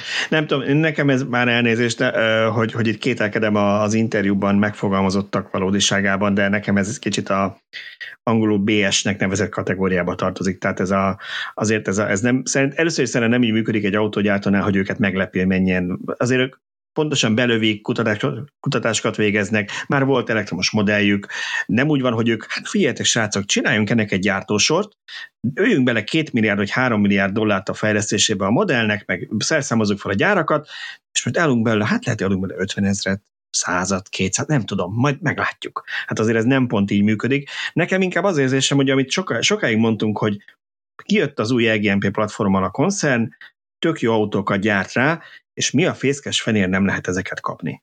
És amikor azt látom, hogy Európában tavaly 31 000 példányt értékesítettek, én ezt úgy olvasom, hogy 31 000 tudtak leszállítani. Azért lepte meg ő, a meglepte azt jelenti, hogy nem tudtak annyit legyártani, mint amennyit kellett volna, és Egyesült Államokban 23 000, tehát hogy azért igenis sokkal nagyobb kapacitásnak kéne rendelkezniük ehhez. Hogy ez miért nem jött össze, azt nem tudom, hogy tényleg alul tervezték-e, valaki valamit nagyon elszúrt, és alul tervezték, és tényleg meglepte őket, vagy valami másokuk van rá, de én inkább azt mondom, hogy alacsony a gyártási kapacitás. és ezt jobban hangzik mondani, hogy hát őket meglepte. Most itt a gyártási kapacitás kapcsán az a kérdés, hogy vajon a tervezett kapacitás 100%-án megy most a gyártás, és az ennyire elég, vagy ennek a sokszorosát tervezték gyártani, csak valami miatt nem sikerül, mert nem tudom, valamelyik beszállító nem teljesíti azt, amit megrendeltek tőle. Mert ez két benne van szituáció. Ez is, persze. Igen. Nem tudom, abban reménykedni lehet azért, hogyha ezt látják, hogy ennyire keresett, akkor növelni fogják a gyártási darabszámot, ami egyébként nyilván a költséget is lefelé mozgatja. Nincs más út, tehát más választások nincs. Ez az, amiről beszéltünk korábban, hogy az igények már itt vannak, hogyha nem ők teljesítik, akkor majd teljesíti más. Tehát, hogy ez egy ilyen egyszerű dolog. Maradjunk koncernen belül, ha a meglepődést kibeszéltük. A Kia-nál nem tudom, meg fogja őket lepni, de a Kia EV9 az úgy néz ki, hogy elég jól sikerült, mert eléggé felbuzdult így az internet népül, amikor meglátta az autót. Nem elsőbben azért, mert egy nagy SUV-sőt még nem láttunk, bár szerintem tényleg nagyon pofásra sikerült, hanem mert egy ilyen jól használható családi autónak tűnik, viszonylag ma már jónak számító 540 km-es hatótávval, tehát ugye láttunk már olyat, hogy egy gyártó kijött ilyen családi méretű autóval, csak annak az lett az ára, hogy ugyanaz az 50-es akku ment vele, mint a kisebb autókba, és kb. Így, azért mondom, hogy használhatatlan volt, de hát nem biztos, hogy a családdal azzal mentél volna el, nem tudom. Nem minden szituációban jó, igen. Igen, valahova. De a lényeg az, hogy az EV9 minden szempontból jónak tűnik, 24 elejére érkezik az utakra. Szöcske, mit tudunk az autóról? Tágas, baromira tágas. A külső méretei sem kicsik, de nekem ugye az egyterű és az SUV között mindig az volt a bajom, vagy a megfogalmazásom, hogy az egyik autó az kívül kicsi belül nagy, a másik meg pont fordítva. És ezt az autót annak ellenére, hogy SUV-nek pozícionálja a gyártó is, meg hát az is, mégis kicsit felfedezni vélek benne ilyen egyterűs megközelítést. Ők ezt nem mondják, ezt hangsúlyozni, én teszem hozzá, hogy én ezt látom. Ők azt mondják, hogy törekedtek arra, hogy tágas életteret biztosítson, de hát valójában az egyterűek szóltak erről, hogy jó nagy hely legyen benne mindenhol. Nyilván ezért is szögletes. Sokan mondták rá kommentelink közül is, hogy hát olyan áramvonalas, mint egy Icarus busz. Hát 0,28 a légállási együtthatója, ami szerintem ebben a kategóriában nem nevezhető rossznak. Nyilván nem egy 0,2-t tud megcélozni, mint egy kifejezett lapos építésű szedán, de én úgy gondolom, hogy a 100 kWh-s akkuval ez a 500 feletti VLTP hatótáv, ez nem egy rossz csomag. Ugye az akku méret az 99,8 kWh lesz, tehát eggyel nagyobb akut kap, szűk 30%-kal nagyobb akut kap, mint a korábbi modellek. Ki a Hyundai-nek az eddigi legnagyobb akkuja, nem? Tehát így van 77,4 van a EV6-ban, és most már az Ioniq 5-ben is, az Európában először 72-essel jött. Tehát ez azok, én úgy gondolom, hogy amennyivel nagyobb lesz a fogyasztása a nagyobb méret miatt, annyival körülbelül nagyobb is az akkuja, tehát fogja majd hozni ugyanazt a hatótávot, használhatóságot, mint egy Ioniq 5 vagy egy EV6, csak ebbe 7 ember valóban elfér. A bemutatón beült a vezető tervező, és hozzátette, hogy ő 181 néhány cent, és nem emlékszem, hogy 182 vagy 186, de hogy kényelmesen elfért a harmadik sorban, volt elegendő fejtere, lábtere, nyilván ezért egy hosszú egyenes vonala a teteje az autónak, és ami nekem családosként a Model X-ből kiindulva szerintem nagyon fontos, hogy hatalmas üvegfelületek vannak az autón, és nem csak a tetőablak, hanem az övvonalat lentebb engedték, mint az SUV-nél divatos, tehát nem emelkedik hátrafelé folyamatosan az övvonal, innentől még a leghátsó utasnak is jut ablak. Nekem, amikor beültem kíváncsiságból a leghátsó sorba a Teslába, azt mondom, hogy hát nem irigylem a gyerekeimet, és meg is értem, hogy amíg az Evaliát használtuk, azért ment a veszekedés, hogy én akarok hátraülni a gyerekek között, most meg azért megy, hogy nem akarok hátraülni, a Teslában nem akarnak, mert egy annyira kis pici lőrés van ott leghátul, hogy egész úton bámulhatja a fekete kárpitot maga előtt az előtte lévő ülés háttámláján, tehát érthető. Na itt az EV9-ben ez nem lesz probléma, én úgy gondolom, tehát kellemes érzés lesz oda hátra beülni. Nagyon tolják ezt a szembefordítható üléseket, ugye a 6 és 7 üléses lesz belőle, a 6 ülésesben a második sorban lévő ülések azok forgathatók. Azt nem tudom, hogy mondjuk menet közben lehet-e benne menetiránynak háttal ülni, tehát Nyilván fizikailag lehet, de hogy az úgy szabályos-e, vagy mi újság, ez majd kiderül, hogyha az utakra kerül valószínűleg, akkor biztos hallunk erről, de hogyha megállunk valamiért az autóval, akkor például nem tudom, a gyerekek összefordíthatják az üléseket, és tudnak beszélgetni, kártyázni, stb. Tehát pihenéskor biztos, hogy ez egy nagyon praktikus funkció lesz, és ami még komoly újdonság, az egyik komoly újdonság ezzel az autóval, hogy egy Kia App Store nevű alkalmazás áruház, hát most ezt nem tudom, hogy ez pont ez mobiltelefonos vagy webes felület lesz, de a lényeg az, hogy utólag lehet majd funkciókat, extra funkciókat megvásárolni az autóhoz. Erre hoztak például egy ilyen Acceleration Boost nevű példát, tehát nagyobb teljesítményt lehet venni az EV9-hez. Kicsit egyébként én kezdtem azt érezni így a bemutatón, vagy az autó kapcsán, hogy tudatosan a Tesla Model X ellen próbálják indítani ezt az autót. Hát nyilván méretben hasonló méret, mivel szögletes, ez tágasabb lesz belül. Igen, azt mondjuk egy 5 méter 2 méteres, és 3,1 méter a tengelytávja, tehát belül tényleg nagyon nagy tér van az utason. Igen, tehát nagyjából külső méretekben összevethető a Model X-el, de amiatt, hogy itt nyilván beáldoztak valamit valamiért, kevésbé lesz valószínűleg áramvonalas, kicsit rosszabb lesz feltehetően a fogyasztásra, mint a Model X-nek, viszont belül jóval tágasabb, praktikusabban, jobban kihasználható lesz az autó, és például amiben sikerült felülmúlni a Model X-et, hogy ez nem 2250 kg, hanem 2,5 tonnát vontathat. Egyébként ezek durva számok, azokból kiindulva, hogy néhány éve az volt a bajunk, hogy az embernek, hogyha nem tudom én, el kell húzni a limlomot a hulladék udvarba, akkor nem tud egy bérelt utánfutót ráakasztani a villanyautójára, mert egyszerűen nem volt vontatási kapacitása a legtöbb típusnak. Most már ilyen komoly. Tehát tényleg nem gond már egy lakókocsit sem elvontatni, vagy akár egy trélert, amin egy másik autót húz az ember. Tehát, ha jól érzem, akkor, hogyha a Kia megkeres bennünket, hogy tartós tesztre bevállalunk egy EV9-et, akkor boldogan eladod a Model X-et, hogy... Én abszolút nyitott vagyok rá, ezt egy kommentelő a cikk alatt meg is kérdezte, hogy akkor eladó a Model X, erre azt válaszoltam, most ugye X-aktával nem készültem, hogy hát egyrészt még a szervizben van, másrészt én nem vagyok az a típus, hogy lenne pofám meghirdetni úgy az autót, hogy nem próbálom ki alaposan, tehát ha végre visszakapom, és azt mondják, hogy javították, akkor én abban egy ilyen 10 000 kilométert bele akarok tekerni hibamentesen, de remélhetőleg visszakapom elég hamar, hogy mire 2024-ben hogy utakra kerül az EV9, addigra ez sikerüljön, én örömmel lecserélném egy EV9-re a Model X-et.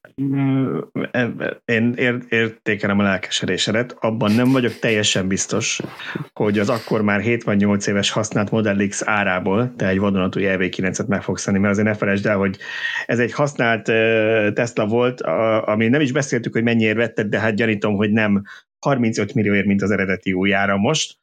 Ez az EV9 meg nem tűnik annyira olcsó. 35 millió, bocsánat, szerintem most nem kapsz 50 körül van az alapmodell. 50 körül van a Model X. Lehet, az a plaid változat, meg nem mondom most, lehet, régen néztem már. Én azt hiszem, hogy 50 meg 70, amire még lehet az extrákat rendelni. Igen, én arra gondoltam, amikor ezt a Model X-et gyártották, hogy akkor mennyibe kerültek, akkor lehet, 35 körül voltak. Igen. Igen, valószínűleg nem tudom egy az egyben cserélni, de Tibor épp egy tartós tesztről beszélt, hogyha ki ajánl nekünk tartós tesztre, akkor végképp tudom cserélni. Hát saját autónak lehet, hogy inkább majd használtként néhány évvel később férne bele a keretembe. Hát vagy a kereten kell változtatni, Szöcske. Még az lehet, igen, egy opció. Oké. Alul becsültük, most megnéztem gyorsan, most 51 milliónál kezdődik a Model X, úgyhogy... Na azért, igen, tehát... Annyiba ez nem fog kerülni, de én csodálkoznék, hogyha, hát most tippelni nem nagyon szerencsés autóárakban manapság, de én 30 körül tippelném ezt az EV9-et azért. Abszolút reális. Reális árat még nem mondtak a bemutatón, azt mondták, hogy nem túl sokára meg fog jelenni az ára, de egyelőre még nem szeretnék nyilvánosságra hozni. Sőt, hát most, hogy ez mennyire igaz, vagy csak mondják, de azt mondták, hogy még nincs is eldöntve, mert figyelik a piacot. Egyébként, ami ebben a kategóriában egy érdekes ellenfél lehet, még a Model X-en kívül a Volvo-nak is megjelent, ha jól emlékszem, EX90 a neve, ezeket a számokból építkező típusneveket viszonylag nehezen bírom memorizálni, ami szintén egy hétüléses, és az is valamilyen 41 néhány millióba kerül. Igen, ez rossz hír, hogy figyelik a piacot, mert ebből rossz irányba is elmernek, azt mondják, hogy... Nem az lesz, hogy olcsóbb lesz, igen. Nincs konkurencia, emelhetjük az árat. Nézzük, mennyit kérhetünk el érte. Igen, az a baj, hogy ez sajnos benne van a pakliban. Egyébként ami még érdekes, hogy amire nagyon rámennek a vezetés támogatás, 2 darab lidar lesz. Először így megvártam az írott sajtóközleményt, mert hogy nem rosszul értettem a beszámolón, és ez radar, nem, ez tényleg lidarnak írták. Úgyhogy 2 lidar lesz az autó elejébe építve. No, akkor nem 30, hanem 35 millió, bocsánat. Ezt akartam én is mondani, igen, hogy ez rossz hír az ár szempontjából. De igen, ugye valószínűleg ez nem lesz az alapfelszereltség része. Ígérnek, nem? Tessék? Azt mondták, hogy 3-as szintű vezetéstámogatás lesz. Igen, lesz egy ilyen autópályás Drive Pilot, vagy valami ilyesmi néven, de vélhetően ugye hangsúlyozták, hogy lesz ebből ugye GT Line felszereltség, ami a maximumot jelenti, lesz belőle egy motoros hátsókerekes, lesz egy kisebb akus is, tehát elbírom képzelni, hogy 30 milliónál elindul a 71 néhány. Érdekes módon egyébként ezen így meglepődök, hogy nem egy az egybe a 77,4-et, hanem valami picivel kisebb akut tesznek bele a kisakus modellbe. Ők tudják, hogy miért jó többféle akkukapacitást gyártásban tartani, nekem így laikus szemmel az lenne logikus, hogyha a nagy akku 77 a Ioniq 5-be, akkor ebbe az ugyanazt tegyék bele, nem mindegy. Lényeg az, hogy lesz egy kisebb akus. Más a beszállító. Igen. Elképzelhető. A lényeg az, hogy lesz kisebb és nagyobb akus, lesz hátsó kerekes és összkerekes belőle, tehát elképzelhetőnek tartom, hogy 30 millió körül elindul a kisakus hátsókerekes, a mindent bele lidaros 3. szintű önvezetésre képes verzió, az meg lehet, hogy meg fogja nyalni az 50-et, de hát ha még ők sem mondták, mi se bocsátkozzunk jóslásokba. Hát azért annyi csak nem lesz. A Volvo-ba belefér a lidar, abba is van lidar 40, azt hiszem ilyen 41 vagy 42-től indul a Volvo, és annak az az érdekessége, hogy igazából nem nagyon van mit hozzáadni. Tehát én azt néztem, hogy ha mindent beixelek, de már olyat, hogy nem tudom, Volvo feliratos tetőcsomagtartó, akkor is 50 alatt marad, de 41-től indul. Tehát így viszonylag szűk sávban lehet extrázni. Mert ha 50 fölé menne, akkor nem tudnánk megvenni magunknak, de így, hogy 50 alatt marad, csak 48. Hát nézheted úgy, hogy a fullos mindennel ellátott 7 üléses Volvo még mindig olcsóbb, mint egy Model X. Model X-re egy megvásárolható autó szerintem, tehát 50 millióért ki az, aki autót. Mert hogy biztos van, de jó, oké. Térjünk át, ha már hát csak annyi, hogy az a vevőkör, az nem ez alapján, a néhány millió alapján fog dönteni, aki ezeket a modelleket választja. Hát figyelj, lehet, hogy a bankkártyáján annyi a napi költési limit, honnan tudod? És akkor nem fér bele már neki majd a LED, okay, hanem csak az LV9. Oké. Leszek, hogy magason kell kiszállni, de még van egy pár témánk. Beszéljünk akkor a meghekkelt, feltört Teslákról. Megint sikerült feltörni a Teslákat, ezt a mocskosul clickbait címet adta a szerző én, de miről is volt itt szó? Arról volt szó, hogy a Tesla rendszeresen elviszi egy ilyen hacker versenyre, hogy így mondjam, az autóit, aminek az a lényege, hogy megpróbálják, megnézik, hogy ha valaki nagyon gonosz lenne, akkor fel tudná valamit törni, és sikerült feltörni ennek, a Tesla örült, mert fizetett is érte jó sok pénzt nekik, $100,000 meg egy Model 3-at, az egyik feltörésért, a másik, ami szintén sikerült, az $250,000 volt a jutalom érte. Nyilván ennek az a lényege, hogy így találják meg a hibákat, ne pedig a valóságban, és akkor ezt legyen idejük kijavítani. Tibor? Ezek rendkívül fontosak, és ugye már évek óta rettegünk amiatt, hogyha ilyen connected, meg távolról elérhető, meg mindenféle extra feature-rel felszerelt autóink vannak, akkor ez mennyire veszélyes, és tényleg az. Tehát ez abszolút kétségtelen, és bármennyire is fölkészült a Tesla, bár zárójelbe teszem hozzá, nekem azért néhány olyan részletből, ami néha így a felszínre kerül, nekem pont az ellenkezője jön le, hogy abszolút nem fölkészült, és technikailag egy abszolút sok tekintetben pancser bagás, de hogy rendkívül fontos az, hogy az autóikon kiderüljenek ezek a hibák, mert óriási gond lesz az. Több millió autónál, hogyha kijavítatlanul maradnak ilyen rések a pajzson. Hát, hogy egyik pillanatra a másikra több millió autót lehet mondjuk összezavarni valamivel, az nagyon nem lenne szerencsés. És az a problémám, hogy ugye hallunk a Tesláról, hogy a Teslát, ami egyébként erre figyel, itt csak ezen a versenyen 3 alkalommal, 2-3 alkalommal sikerült föltölni különböző megoldásokkal, de hogy a többi autógyártónak a termékeiről meg semmit nem hallunk. Tehát, hogy ott mi a helyzet? Tudod, ők biztos házon belül oldják meg. Igen. Ami nem annyira megbízható, én is úgy tartom, mert ugye a Teslát szokták ezzel izélgetni, hogy a FSD-nél is tesztelődnek használja a tulajdonosokat, ez kicsit ugyanaz, hogy a másik iskola meg az az, hogy fizetünk mérnököket, akik tesztelgetnek, tehát valószínűleg ők fizetnek szoftverfejlesztőket arra, hogy keresgéljék az ilyen réseket, csak nem biztos, hogy az a módszer ebben az esetben olyan hatékony. Igen, tehát belső teszt mindenhol van, biztos. Tehát az nem úgy van, hogy a Tesla-nál is vannak belső, még az FSD-nél is egyébként nyilván ott is vannak belső tesztelők. Nem kell annak belsősnek lenniük, meghívásos alapon megkereshet. Ahelyett, hogy egy ilyen versenyre odaviszi, ahelyett megkereshető ilyen etikus hackereket, hogy kifizetem a munkadíjadat és tört fel. Csak én úgy gondolom, hogy egy ilyen nyilvános verseny, ott a kihívás is benne van, tehát... Uh-huh.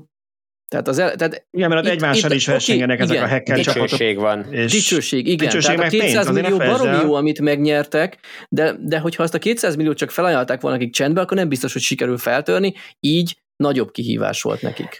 Meg tudjátok mi a helyzet, hogy amikor titokba fölkér egy csapatot egy ilyen autógyár, akkor ő kiválasztotta azt az egy csapatot. Mi garantálja, hogy az az egy csapat az tényleg meg fogja találni ezeket a hibákat? Hiszen itt is több csapat indult a versenyen, és nem sikerült mindenkinek megtalálni. És nem sikerült mindenkinek. Mi van, hogyha rosszat talál meg az a cég, és a másik csapat, amelyiket nem bízott meg ezzel, ő meg tudja a titkot, amivel föl lehet törni az autót, akkor nyilván, hogyha az nem etikus csapat, akkor mángon van. Tehát, hogy ugye ezért is működnek az open source szoftverek, és ezért biztonságosak a Linuxos rendszerek, mert nyílt forráskodó, és bárki észreveheti benne a hibát, és bárki jelentheti a hibát, és nyilván, hogyha ha az találja meg először, aki ebbe dicsőséget lát, hogy ő fölkerül annak a szoftvernek a changelogjába, hogy igen, ő találta meg azt a hibát, akkor le fogja jelenteni, és meg fogja ákoldani ezt a problémát. Míg hogyha egy zárt forráskodó rendszerről beszélünk, mint mondjuk az operációs rendszereknél a Windows, akkor látjuk, hogy ugye sokkal több sérülékenysége van egy Windowsnak, vagy gyakrabban tárnak föl ilyeneket, meg aknáznak ki rosszindulatú felhasználók, úgyhogy ilyen szempontból szerintem egy jobb megközelítés az, hogy elhordják ilyen versenyekre ezeket az autókat. Nem megkérdőjelezve azt, amit mondtál, csak annyit tennék hozzá, ezért a Linux biztonságosabb létét azt nem vagyok benne biztos, hogy ennyire egyszerűen ebből vezetném le olyan szempontból, hogy mondjuk a Windows lehet, hogy használja 2 milliárd mezei láma user otthon, és egyrészt nem ért, nagyon vonzó célpont arra, hogy feltérje valaki. A Linuxot inkább IT-sok használják sokkal kisebb számban, jobban is értenek hozzá, és nem is kell mondjuk annyi minden szoftvernek megfelelni, mondjuk egy Windowsnak. Mindegy, most nem, a Microsoft abszolút nem szolgál rá, hogy védjem őket, de hozzáteszem, ezen a versenyen ott volt a Microsoft, meg ott volt az Oracle is, hogy kérdezted, milyen autógyártók. Autógyártóról nem hallottam. Itt egy dolog, mármint a Teslán kívül, egy dolog, ami engem még érdekelt volna, amit nem találtam sehol, pedig kerestem a részleteket. Azt tudom, hogy amikor 1-2 éve már feltörtek így ugyanezen a versenyen Teslát, akkor ott az benne volt a hírben, hogy ezzel fizikailag kábellel rá kellett csatlakozni az autóra belül, egy USB porton keresztül, és itt is csak a fotókon azt láttam, hogy logott ki egy USB port a laptopból, ami mutatták, hogy fut a kód, de hogy ez most az autóba volt dugva, vagy nem, azt nem tudom, de ugye nagyon nem mindegy, hogy neked az autóhoz fizikailag hozzá kell férned, és belülről rá kellett dugni a laptopot, mert az már egy hozzáférést sejtett az autóhoz, vagy az, hogy az autó mellett 5 méterre állva, te mondjuk egy kávézóból Wi-Fi-n keresztül fel tud törni. A 2 nem ugyanaz a gyakorlati veszélyesség szempontjából. De nem tudjuk, az a helyzet, hogyha te fizikailag egy bármilyen informatikai rendszerhez fizikailag hozzáférsz, akkor az onnantól kezdve föltörhető. Inkább csak időkérdés, hogy fel tudod törni. Így van, tehát ott már nincs akadály, azt föl fogják törni, föl fogják tudni törni. Védelem csak addig van, amíg fizikailag nem férsz hozzá. Jó, hát ezen a remek ponton akkor térünk át a következő Tesla sérünkre, ez az ajánlás program. Ezt a következő témát akartam, következő. Csak én egy kicsit rejtélyesebben, hogy újra lesz ingyenes Supercharger most, hogy Magyarországon fizetős lett. Egy hónap telt el körülbelül, vagy még annyi sem, és már is újra lehet ingyen tölteni. Hát biztos ezért vezették be újra, mert nagy volt a felháborodás, igen, és nem akarják, hogy mindenki az Ionity-hez vigye tölteni a kocsit. Szóval elindult itthon is újra az ajánlási programot. Európában egyszer inkább elindították újra az ajánlási programot, ami ugye 2021. szeptemberében szűnt meg. Én még éltem a lehetőséggel, még 21. májusában úgy rendeltem az autómat, hogy valakinek az ajánlási kódját használta, meg nem mondom, már kiadta, és akkor azzal azt hiszem 1500 kilométernyi Supercharger töltést sikerült kapnom, ami mindig úgy mosolyogtam, hogy ez hány kilovattóra, vagy ez mit jelent, hogy miért kilométerbe kell megadni, hogy megadhatták volna literben, és annyit értem volna vele körülbelül, mert utána, amikor elmentem ezzel, hogy mielőtt lejártak volna ezek a kilométerek, elmentem el Olaszországba, a 2000 kilométeres út során, ahol egy éjszaka töltöttem a szállodában, nem sikerült elhasználnom csak 700 valamennyi kilométert az 1500-ból, szóval nem tudom, hogy működött. Na, de a lényeg az, hogy újraindult ez a program, és jelenleg ez úgy néz ki, hogy békeidőben, tehát amikor nem negyedéves utolsó hét van, és minden utolsó nem csavarozott autót el akarnak adni, akkor, hogyha te valakit ajánlasz, tehát valaki a te ajánlók kódoddal rendel Teslát, akkor te, mint ajánló 2000 kreditet kapsz, az, aki pedig ezzel vásárolt autót, ő 100 kreditet kap. Hogyha ilyen kiemelt időszak van, mint a negyedév vége, amit külön meghirdetnek akcióban, akkor pedig ennél jóval többet, most ha jól emlékszem, az volt, hogy 10.000 kilométernyi töltés lehet, valami ilyesmi volt kapni, és valami 2.000 kilométernyi vagy hasonlót kap az is, aki a kóddal vásárol. Szóval a lényeg az, hogy akkor vannak ilyen külön akciók arra pár 3-4-5 napra a negyed év végén. Egy a szépség hibája, hogy minek után Magyarországon még a Tesla Shop nem működik, ezért ez csak és kizárólag Supercharger töltésre váltható át, amihez hát az a 100 kredit, amit a vásárló kap, az semmit nem ér. Az ajánlónak megéri, mert a 2000 az már oké, mert 1500 kreditért kapsz 500 kilométernyi töltést, 5000 kreditért pedig azt hiszem 1500 kilométernyi töltés jár, és igazából amíg nincsen shop, addig ennyit lehet elérni, hogyha lesz majd nálunk is shop, akkor itt különböző egyéb termékekre be lehet váltani a kevesebb kreditet is a Teslának az online boltjában. Nincs most itt valami olyan időbeni korlátozás Magyarországon? Bocsánat, mondjad, még egyszer lemaradtam az elejéről. Időbeni korlátozás nincs most Magyarországon? Vagy ez most megnyílt, és most van? Én most megvilágosodtam. Igen. Megvilágosodtam, mert én dobtam be egy ilyen levelet, hogy át is kell venni a negyedéven belül, de most, hogy Balázs elmondta a részleteket, ezek szerint nem elég figyelmesen olvastam a cikket, elnézést kérek. Valószínűleg az van, hogy arra van időbeni korlátozás, hogy a negyedév végén átvett autókra magasabb összeg jár, ha meg letelt ez az idő, akkor csak egy kisebb összeg. Igen, hát ugye inkább azt mondanám, hogy a Teslának az a levele, amit kiküldtek, amit én is megkaptam, meg te is beraktál szerkesztőségi chatbe, az lehet, hogy a Google Translate-en még dolgozni kéne egy kicsit, mert nem elég egyértelműen megfogalmazott, tehát bármi lehet.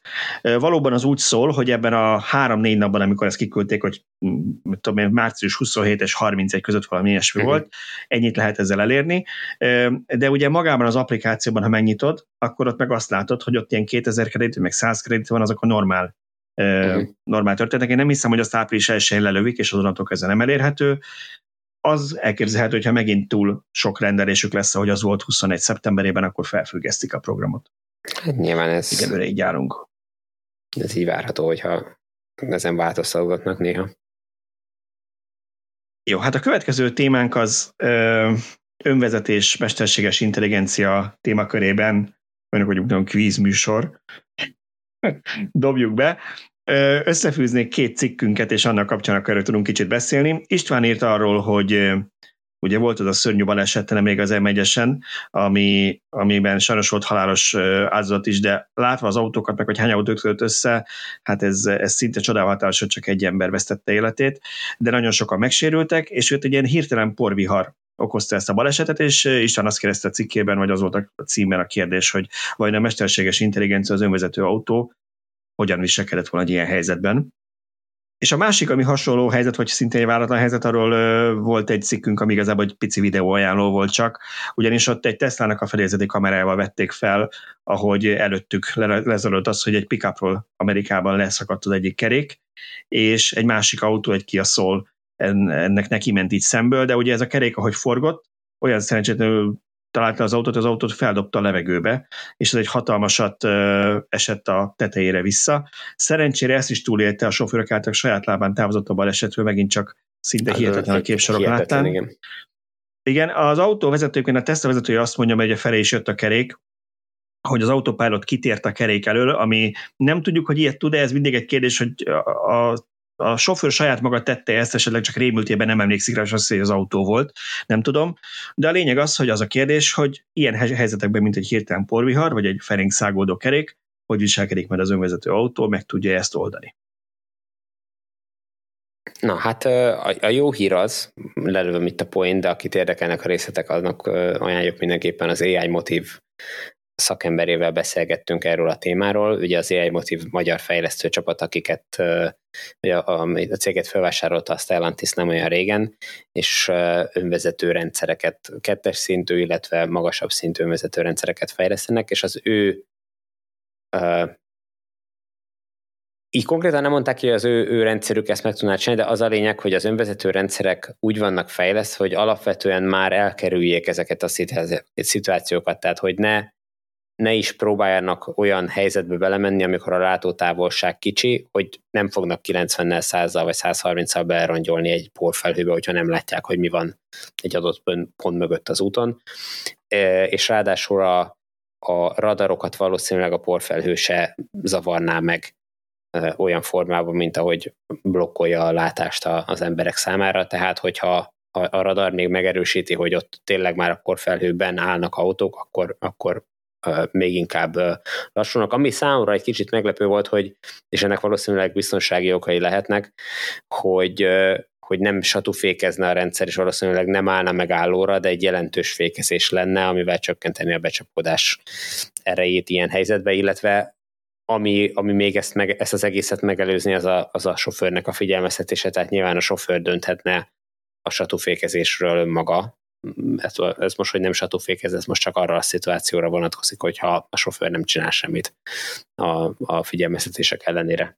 Szerintem ez kb. Az lett itt a válasz, mint amit tudjátok a level 2, level 3 kapcsán beszéltünk a Merci esetén, hogy a kettő között, a 2-es meg a 3-as szint között igazából a felelősségvállalása a különbség, hogy az autógyártó merve vállalja, hogy valószínűleg ez a rendszer is képes lenne arra, hogy satúfékezzen.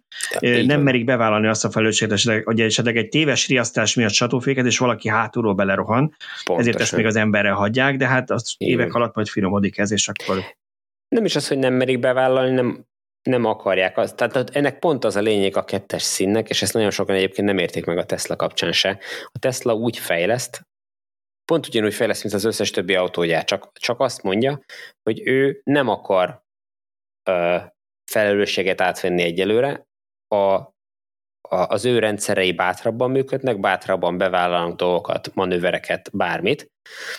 Most itt az FSD Beta-ról beszélek elsősorban, de mindezt annak tudatában, hogy ül ott egy sofőr, aki folyamatosan felügyeli a rendszert, és bármikor ott van a lehetősége, hogy beavatkozzon, és feladata is tulajdonképpen nem csak lehetősége, hanem felelőssége is, hogy beavatkozzon, hogyha bármi történik.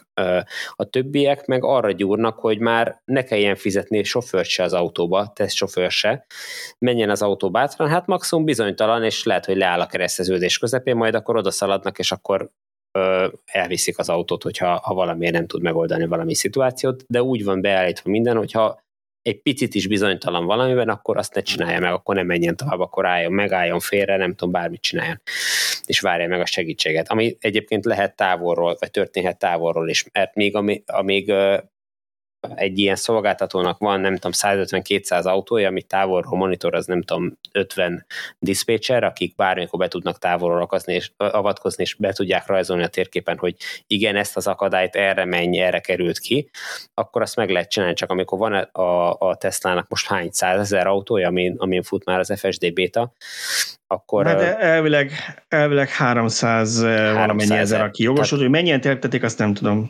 Jó, mondjuk legyen, nem tudom, 50-100 000 autó, azt már nem lehet távolról monitorozni, nem lehet olyan szolgáltató csapatot odaültetni, aki bármikor be tud nézni az autó tervezett útvonalába, és azt mondani, hogy hopp, most itt egy akadály van, akkor ezt erre került ki, be segítsen. Tehát, hogy ez ekkora léptékben már nem működik. Ott van a tulajdonos, akinek az a feladat, hogyha használni szeretné ezt a szolgáltatást, akkor felügyelnie kell annak a működését.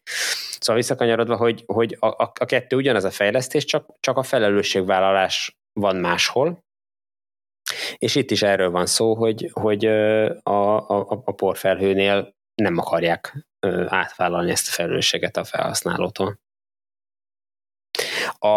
A másik, az a kerekes, a leeső kerekes sztori, az meg azért érdekes, mert ez megint csak egy olyan szituáció, amire nagy valószínűséggel kevesen tréningezik az autót, amikor szimulátorokkal, szimulált szituációk segítségével próbálják a neurális hálót megtanítani, hogy bizonyos, tehát hogy különböző helyzetekben hogy viselkedjen az autó, miközben például a Teslának ezekről a szituációkról van felvétele, tehát hogyha ha nagyon akarja a Tesla, nem tudom, hogy akarja-e, megcsinálja-e, de ha nagyon akarja, akkor ezeket az autóktól be lehet gyűjteni ezeket a nagyon furcsa szituációkat, amikor azonosítatlan dolgok röpködnek az autópályán. És ezekre mind a valós felvételek alapján föl lehet készülni.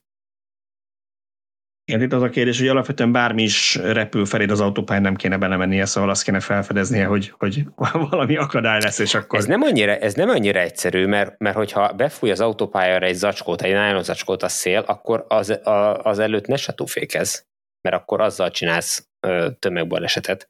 Hát itt lesz nehéz a rendszernek megkülönböztetni, hogy ez egy üres nylon zacskó, amit valaki eldobott, vagy valami komoly akadály. Hát az a helyzet, hogy ezt objektum követéssel, az objektum mozgásából egy neurális hálónak kamerakép alapján meg lehet tanítani. Hogy ezt meg lehet tanítani a lidar pöttyfelhőnek, vagy pöttyfelhő alapján egy olyan rendszernek, neurális hálónak, nem tudom, lehet, hogy meg lehet tanítani. De minden esetre ez sok tanítást igényel, és meg is kell, hogy tanítsák ezeket az autókat, mert ahhoz, hogy a teljes önvezetés működjön, ahhoz ezeket a feladatokat meg kell tudni oldani. Jó, hát igazából nem maradt más a mai adásból hátra, mint hogy a kommentétekre reagáljunk. Szerintem ezt még gyorsan ejtsük meg, hogy ne maradjon ki. Az első komment, de talán ezekre már félig mindig reagáltunk, több van itt, úgyhogy röviden próbáljuk meg. Az első az autók áráról szólt, és arra reflektált valaki, hogy mi a 13 milliós autót olcsónak mondtuk. Szerinte ennek a fele vagy a kétharmada lenne az olcsó. Nyilván szerintem meg a 2 millió forint lenne az olcsó, de nem erre halad a világ. Olyan a forint-euró árfolyam, amilyen. Soha nem Magyarország volt a célpiac, hogy forintba határozzuk meg, hogy mi az olcsó, és sajnos az árparitás az úgy fog elérni minket néhány éven belül, hogy a hagyományos autók ára emelkedik, nem pedig az elektromosok, így csökken, amiben mindenki reménykedett, de azért már néhány éve ez látszik, hogy erre haladunk.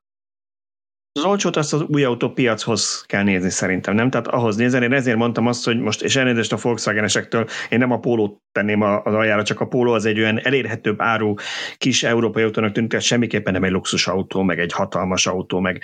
És ha az 8 milliótól indul, akkor szerintem, ha azt mondjuk, hogy nem tudom én, hát, hogy 6 milliónál már nincs is olcsóbb autópiacon, bár fogalmam nincs, hogy hol kezdődik, de ha mit tudom én, 6 és 50 millió között van az autóknak a 95%-a, akkor a 13 milliós az igenis az olcsóbb kategória, nem olcsó autó, hanem olcsóbb. Meg az a helyzet, hogy az autózás, akárhogy is nézzük, egy luxus.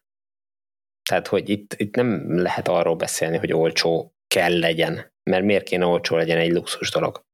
Talán volt egy ilyen rövid átmeneti időszak, amikor a fapados repülés is virágkorát élte, meg az autók is viszonylag olcsók voltak. A viszonylag olcsót úgy értem, hogy olcsóbb volt megvenni egy új autót, tehát mondjuk 10 éve olcsóbb volt, vagy 5-10 éve olcsóbb volt, mint 20-30 éve, és a jövőben valószínűleg megint kevesebben engedhetik meg maguknak.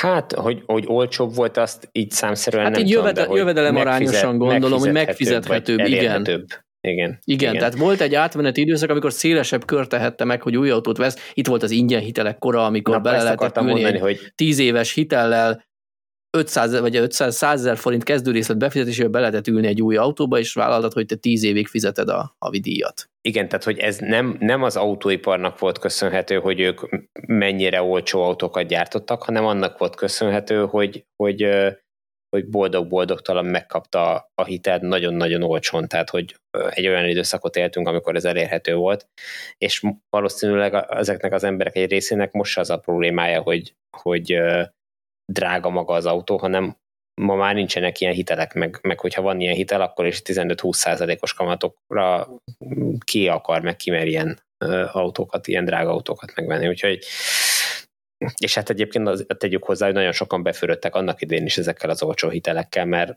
azért nem gondolták végig, hogy ez mekkora teher, vagy hogyha csak egyszer kiesik a jövedelmükből bármi miatt egy nagyobb összeg, akkor már borul a terv, és nem tudják. Hát meg voltak azok a szituációk, amikor valakinek mondjuk összetört az autója, és bár fizetett a biztosító, az árváltozások miatt nem annyit fizetett, és fizethette tovább a hitelt, autója meg nem volt, mert mondjuk nem tudta javítatni, mert nem 100%-ban térített a biztosító. Hát például, igen. Igen, ez az olcsó történetet csak annyival zárnám, hogy Magyarországon, hogy erről beszéltünk, 4 millió személyautó van, és jó időben 150, rosszabb időkben 100 vagy alatti új autót adtak el. Tehát ehhez képest, hogy 4 milliós állományhoz képest ennyien tudnak új autót venni, és mondjuk 700 körül van a használt autó piacnak az éves darabszáma, ami gazdát cserél, nyilván nem 700 autó feltétlenül, de a lényeg az, hogy sosem volt olcsó új autót venni, tehát ezt ne várjuk el szerintem. Na, egy másik dolog, ami talán kicsit minket provokáló kommentnek láttam, mondtam, hát ha ráugratok, meg is hagyom nektek majd, hogy reagáljátok. Manapság olyan autót bűn kihozni, amiben nincs benne a minimum 22 kWh 3-fázisú AC töltő, de inkább 43 kWh-nak kéne lenni. Én olvasom fel, tudom, elnézést nem gonoszságból, majd elmondjátok, hogy ez kilovattóra, de inkább 43 kilovattórának kéne lenni, 40 kilovattórás akku fölött bohóckodás, csak egyfázisú AC-töltési lehetőség. Hát ugye tegyük rendbe, hogy nem kilovattóra, hanem kilovatt, hogyha a töltési teljesítményről beszélünk, ugye az akkumulátor kapacitásánál, vagy energiatároló képességénél ott a kilovattóra az a helyes mértékegység, tehát az ott rendben van. Hát ha valaki engem kérdez, akkor az egyfázis teljesen megfelel. Ugye ez, aki régi hallgatója a műsornak, én pártolom ezt, legyen a fázisok közötti kiegyenlítés problémájának a megoldása a szolgáltatónak a feladatánál, az enyém a felhasználói, de nyilván most abba az irányba megyünk, amikor 3-fázisú töltést építik az autókba, de a 22 kilowatt az meg pláne a 40 kilowatt, tessék? Minimum 22, azt kéri az igen, hallgató, igen, és tehát, hogy ez, inkább 43 legyen. Igen, hogy ezt nem tudom, leginkább olyanok mondják, akik még nem használtak villanyautót, vagy nem mentek még hosszabb távra villanyautóval. Tehát, hogy aki elindul egy 22 kilowattos töltési teljesítményű Renault Zoe-val a horvát tengerpartra, az majd szembesül azzal, hogy azt óránként fogja tölteni gyakorlatilag, vagy igen, tehát óránként gyakorlatilag egy órát fog ott állni a töltőnél, a 22 kilowattos töltési teljesítményével. Nyilván a legkisebb akkuzoival így van a lényben. De a nagyobb akkussal csak annyi van, hogy tovább jut, és többet áll igen, utána. Igen, így van, ő töltőnél. 2 óránként fog 2 órát tölteni. Így van, tehát hogy semmivel nincs előrébb, csak a beosztás lesz egy kicsit más. Miközben ma már ott vannak, hogy ezek az autók, amiket hosszú távra is szeretnénk használni, az a minimális elvárásunk, hogy egy 100 kilowattal töltsön. Csúcsba legalább, hogyha már máshogy nem tud, de azért nagyon sok új modern autónál már 150 kW, vagy még magasabb a csúcs, és mondjuk egy átlagba ki tudnak hozni, nem tudom, 100-150 kW-os átlagos töltési teljesítményt egy ideális töltési ciklusba, tehát egy töltés során. A 22 kW az már hosszú úton semmire nem elég. Városba meg nagyon sokszor szerintem túl sok, hogyha én elmegyek színházba, vagy elmegyek moziba, és ott a bevásárlóközpont töltőjére fölteszem vagy az utcai töltőre fölteszem a kocsit, akkor gyakorlatilag a 22 kilowattos, vagy kilowattórás, már én is kavarom, 22 kilowattórás akkumulátort, azt egy óra alatt föl fogja tölteni, akkor is, ha teljesen üres volt. Most mit csinálok? Előadás közben jöjjek ki, és álljak át arrébb, tehát hogy ez így nem jó. Amit nem tudom, arra gondolhat a hallgató, csak bocsánat, annyival, hogy ugye meg, hogy én arra tudok gondolni, hogy ő milyen felhasználási módra gondolhatott, hogy ő elmegy még bevásárolni, megáll a közelről meg nem nevezett német tulajdonú áruházlánc előtt, és akkor ő az alatt a 20-30 perc alatt szeretné feltölteni az autóját, mert mondjuk otthon nem tud tölteni, de hát ugye ezek az áruházak is most már nem mindenhol, de raknak ki DC-töltőket, mert erre a teljesítményre a DC való, nem az AC. Nem a minden autóba beépítendő 22 kW-os fedélzeti töltő a megoldás, hanem az 50 kW-os DC-töltő, amivel tényleg föl lehet tölteni egy 30 perces vásárlás alatt, mert a 22 kW-os töltőn fél óra alatt csak 11 kWh-t fog tudni belerakni, tehát csak félig tölti fel az akkumulátor, de a DC töltőn, egy 50-es DC-n, vagy egy még nagyobb DC-n még, tehát az alatt a fél óra alatt is teljesen fel tudja tölteni az autót, úgyhogy ez lesz a megadás, hogyha ez az elvárásunk. De egyébként meg, hogyha ugyanennek az áruházláncnak egy lakótelepi parkolóban van a töltője, és éjszakára megnyitják azt a töltőt, akár fizetés ellenében éjszakai tarifával, akkor az a akár egy néhány kilovattos töltési teljesítménnyel is reggelre föl lesz töltve az autó, hogyha 10 órán keresztül ott tud lógni a parkolóba, és akkor mindenkinek van otthoni töltése. Tehát, hogy ami, igen, tehát, hogy ha valaki nyilván csak alkalmanként jut így töltőhöz, aláírom, hogy lehetnek olyan szituációk, amikor jól jön az, hogy 22 kW-tal tud tölteni az autó, de a felhasználók túlnyomó többségének teljesen fölösleges ez a töltési teljesítmény. Azt is mondd el, Tibor, hogy te nem azért ellenzed ezt, mert nem tudtad, hogy ez zavarna, ha mondjuk sorozatban 44 kW-os AC-töltők lennének rá az autók a szalagokról, hanem hogy ez nagyon költséges. Tehát az amit valószínűleg nem tud, vagy nem vesz figyelembe, igen, a hallgató, vagy valószínűleg nem tudja, hogy ugye amikor te AC-töltő oszlopon töltesz, akkor az autóban lévő fedélzeti töltő működik, aminek ahogy növeled a teljesítményét, úgy megy fel az ára is, és ezért van, hogy még most már például egy olyan drágább autóban, mint a Tesla-ba is nem raknak 11 kW-nál erősebb fedélzeti töltőt. Tudom, egy-egy német modellbe kerülnek ennél nagyobb teljesítmény, de inkább ez a kivétel, és inkább azt mondják, hogy arra ott van a DC töltés a nagy teljesítményre, és a 11 kW háromfázis bőven elég AC felső határnak, mert különben nagyon sokat kellene erre fizetned az autó árában, míg a DC töltésnél a DC töltő oszlopban van ez a töltő, és az autónak közvetlenül az aksiába megy bele a telej. Így van. Én összefoglalnám egy mondatban. Az a baj a 22 kW-os AC-töltővel, hogy útközben hosszú úton kevés, otthonra meg feleslegesen gyors. Ellenben egy 22 kW-os töltő, ha bekerülne az autóba, az így durván 1 millió forinttal megdrágítaná az autót. Na most a DC töltőhálózatot 50-150-350 kW-ra így is úgy is kiépítik, amit útközben használni fogunk, meg sokszor már az üzletek parkolójában is. Akkor miért is vegyünk 1-2 millióval drágábban nagy teljesítményű töltővel szerelt autót? Nyilván tudom, hogy itt a Renault Zoe lehet a példa, de az ilyen szempontból egy kakuktojás, mert abban egy elég egyedi megoldással oldották meg a nagy teljesítményű töltést, aminek voltak előnyei, viszonylag olcsón tudták ezt ilyen nagy teljesítményű töltővel gyártani, cserében voltak hátrányai. Hogy csak egy példát mondjak, hogyha feszültségek, vagy a különböző fázisoknak különböző a feszültség, ami azért előfordul viszonylag gyakran, akkor nem hajlandó tölteni például. Így van. Én itthon Zoe-t, most elgondolkoztam, hogy nincs meg a Tesla, és láttam egy Zoe-t tök jó áron, hogy olyanom még nem volt, ki kéne próbálni, és rájöttem, hogy nem tudnám itthon tölteni, mert nálam a pocsék elektromos hálózat miatt van, amikor az egyik fázison 200, a másikon 250 volt van, ott a Zoe eldobná, hogy én így nem töltök, ha meg egy fázisról töltjük a Zoe-t, akkor hát állítólag nem is tesz jót az autónak, de a viszont biztos, hogy pocsék lesz a töltés hatásfoka, tehát mondjuk a betöltött energia jó, ha 3/4, de lehet, hogy csak a fele kerülne az akuba. Igen, pont erről volt a héten az egyik cikkünkben szó, ott egy adag tesztet idéztek meg, és annak kapcsán írtuk, hogy ott azt mérték, hogy 24% volt a töltési veszteség az Zoe-nál otthon egy fázison, így mondjuk az autóhoz kapott töltővel, de... Hát ez ennek a technológiai megoldásnak a hátránya, és nyilván ez az egyik oka, hogy a Renault kívül más nem nagyon használta.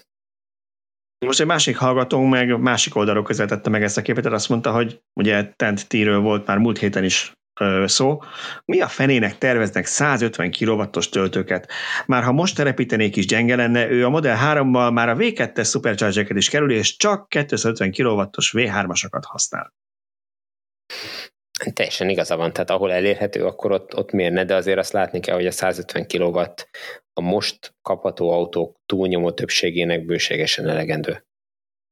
Tehát illetve ezt onnan közelíteném meg, hogy persze, ha minden más egyenlő lenne a történetben, akkor tegyenek 350-es töltőket, vagy legyenek még nagyobbak teljesítményben, még jövőbiztosabbak mondjuk. A gond csak az, hogy ahogy ezt már a TEN-T projekt kapcsán az EU is belátta, hogy ekkora teljesítményeket nehéz odavinni ezekre a helyekre. Ott is azért adtak meg egy plusz határidőt, hogy oké, 26-ig akkor csak összesen 400 kW legyen ott a töltőponton, mondjuk az elég 3-4 oszlopra, aztán 28-ig elég fölnöveltek ezt 600 kW-ra. Most ugye persze ott a Tesla például ők meg tudják csinálni. Tehát nyilván azért ezt meg lehet csinálni, de ez nem mindig egy triviális feladat, és ugye erről már többször beszéltünk, amivel engem froszizni szoktatok, persze ez részben csak játsszuk a hülyét, hogy nem értjük a másiknak a mondatójában a lényeget, de hogy nyilván a Teslának meg azért vannak mondjuk nem az autópálya mellett közvetlenül az M7-es leállójában a töltője, hanem bent az Ossánkútnál ki kell menned, mert ott volt megfelelő mennyiségű energia, Máshova meg lehet, hogy 2 év alatt lett volna töltőjük, mert oda el kellett volna vinni, és annyi időbe telt volna, és sokkal drágább lett volna. Megvalószínűleg nem is lett volna töltő, mert azt mondták, hogy hát Magyarországon ennyit nem rakunk bele egy töltőhelynek a kialakításába, úgyhogy akkor inkább nem is csináljuk meg. Szóval nem a Teslának azért egy nagy előnye a 250 kW-os superchargerekkel, hogy az autók töltési görbéje olyan, amilyen. Ők megtehetik azt, hogy mondjuk 1 megawatt teljesítményt, azt szétosztanak 12 töltőre, mert tudják azt, hogy csak a elég üres akkuval rendelkező autók töltenek legalábbis a jelenlegi autóik közül 250 kW-tal, és statisztikailag kiszámolták, hogy úgyse lesz, hogy egyszerre beesik oda 12 Tesla tök üresen, és mindegyik fel tudná venni a 250 kW-t. Nyilván, ha mégis ilyen lenne, akkor nem kapják meg, csak kevesebbet, de valójában ez nem probléma, aki üres akkuval odaér, az fog tudni annyival tölteni, mert lesz olyan autó, amelyik már 60%-on jár, lesz olyan töltőfej, ahol épp nincs senki, vagy épp cserélődik egyik autó a másikra, stb., és ezért ők ezt megtehetik. Ezzel szemben az Ionity 1 megawattot mondjuk 4 töltőre oszt le.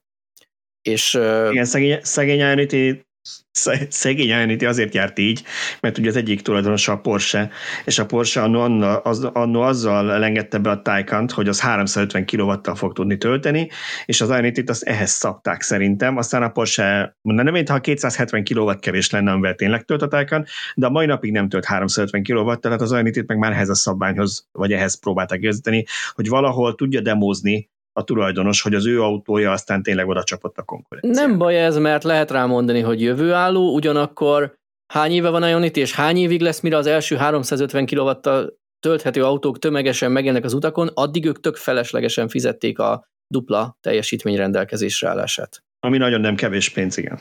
Hát igen, ez abszolút benne van a pakliba.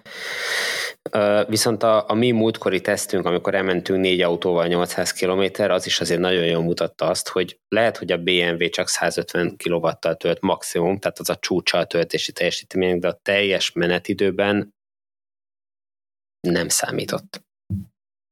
Tehát, hogy nem volt jelentősége. A Tesla nem azért volt jó, mert gyorsabban tölt, hanem azért volt jó, mert kevesebbet fogyaszt. Jó, azt aláírom, a Kia az azért nyert, mert sokkal gyorsabban töltött, és ott ugye 200 kW fölött volt a töltési maximum, és nyilván ott meg 800 voltos töltők kellenek, de a Kia ebből a szempontból most még egy kakuktojás, tehát nagyon egyedül van. Tegyük hozzá, azért a mi tesztünknél azért az olyan szempontból nem volt minden tekintetben a valóságot idéző, hogy egy átlag user az nem akar annyit gépészkedni, mint mi. Tehát az, hogy Szöcske pontosan tudja, hogy az akkumulátor hogy működik, és hol tölt jól, és ezért bevállalta azt, hogy többször tölt inkább, és majd rövidebb időkre megáll, de nem az volt, hogy háttérben sikított a gyerek, és akkor jó, itt kiállunk most, mert a gyereket tisztába kell tenni, vagy már nagyon akar egy kakót, akkor itt most kiállunk tölteni, tudom, hogy még 70% van a kocsiban, de most kiállunk, és akkor már töltünk is, hanem az volt, hogy mi rászántuk erre a tesztre a napot, az útvonalon voltak megfelelő nagy mennyiségű töltők, és tudtuk, hogy az autó hogy működik, és a töltők úgy adtak elszorva, hogy még ezt is tudtuk haknázni. De ez még inkább, amit te mondasz, ez még inkább alátámasztja azt, hogy a 150 kW-os töltő nagy valószínűséggel elég lesz. De persze, hiszen, hogyha 70%-os töltöttséggel kiáll Szöcske az EV6-tal pelenkát cserélni, akkor a 150 kW-os töltő ki fogja szolgálni. Igen, erre mondtam, igen, ezt akartam én is ebből kihozni, hogy nem azt mondom, hogy rossz, hogyha vannak ilyen nagy töltők, persze legyenek minél több, azt szeretnénk, mert akkor tök mindegy hova és mikor állsz ki, mindig a lehet. Nem az autód lesz a szűk keresztmetszet, vagy bocsánat, nem a töltő lesz a szűk keresztmetszet, hanem az autód. Igen. Nem neked fog fájni a töltőüzemeltetőnek, de reálisan nézve a 150 kW-os az nem egy rossz történet. Inkább itt azt kéne szerintem, vagy az nem ismerjük, vagy nem ismerem én a részletszabályokat, hogy ez mennyire jövőbiztos. Az már nekem tetszik, hogy később ugye azt mondják, hogy lehet idevinni több teljesítményt. Ha ezt úgy tudják most lerakni, hogy oké, most ezek 150-esek, és lesz ott 650 kW, és mondjuk van 4 darab töltő, de 5 év múlva mondjuk megduplázzuk a teljesítményt, és lerakunk még 3 töltőt, és azokat már eleve mondjuk 200-asokra, 250-esekre cseréljük. Tehát lehetséges, hogy ezt még fogják fejleszteni. Első lépésnek szerintem láthatatlanban mindannyian kiegyeznénk vele, ha Európa összes fő autópálya mellett 60 km-enként lenne 4 darab 150-es töltő. Szerintem kevesebb. Láttuk a spanyol példát, hogy akkuval mennyire jól meg lehet ezt oldani. Ha most azt írta elő az EU, hogy 600 kW-ot odavezessenek minden helyszínre, ahova valószínűleg ki is tesznek a 600 kW-ot felhasználni képes 4 darab 150-es töltőt. És utána kiderül, hogy ez a 4 darab töltőfej kevés, akkor simán mellé tehetnek még négyet, anélkül, hogy a 600 kW-ot felbővítenék, de oda tesznek egy viszonylag nagy akut, mert úgyse lesz olyan, hogy folyamatosan 8 autó töltsön ott 150 kW-tal, lesz olyan autó, amelyik épp lassabban tölt, és akkor tud töltődni az akku, meg lesz olyan időszak, amikor egy autó se lesz ott, és tud töltődni az akku, meg akkor oda teszik mellé a napelemmezőt a állomás tetejére, ami egy kicsit még mindig hozzátesz. Így van. És legrosszabb esetben, ha tényleg tele van az állomás, akkor meg maximum kicsit lassabban tölthet.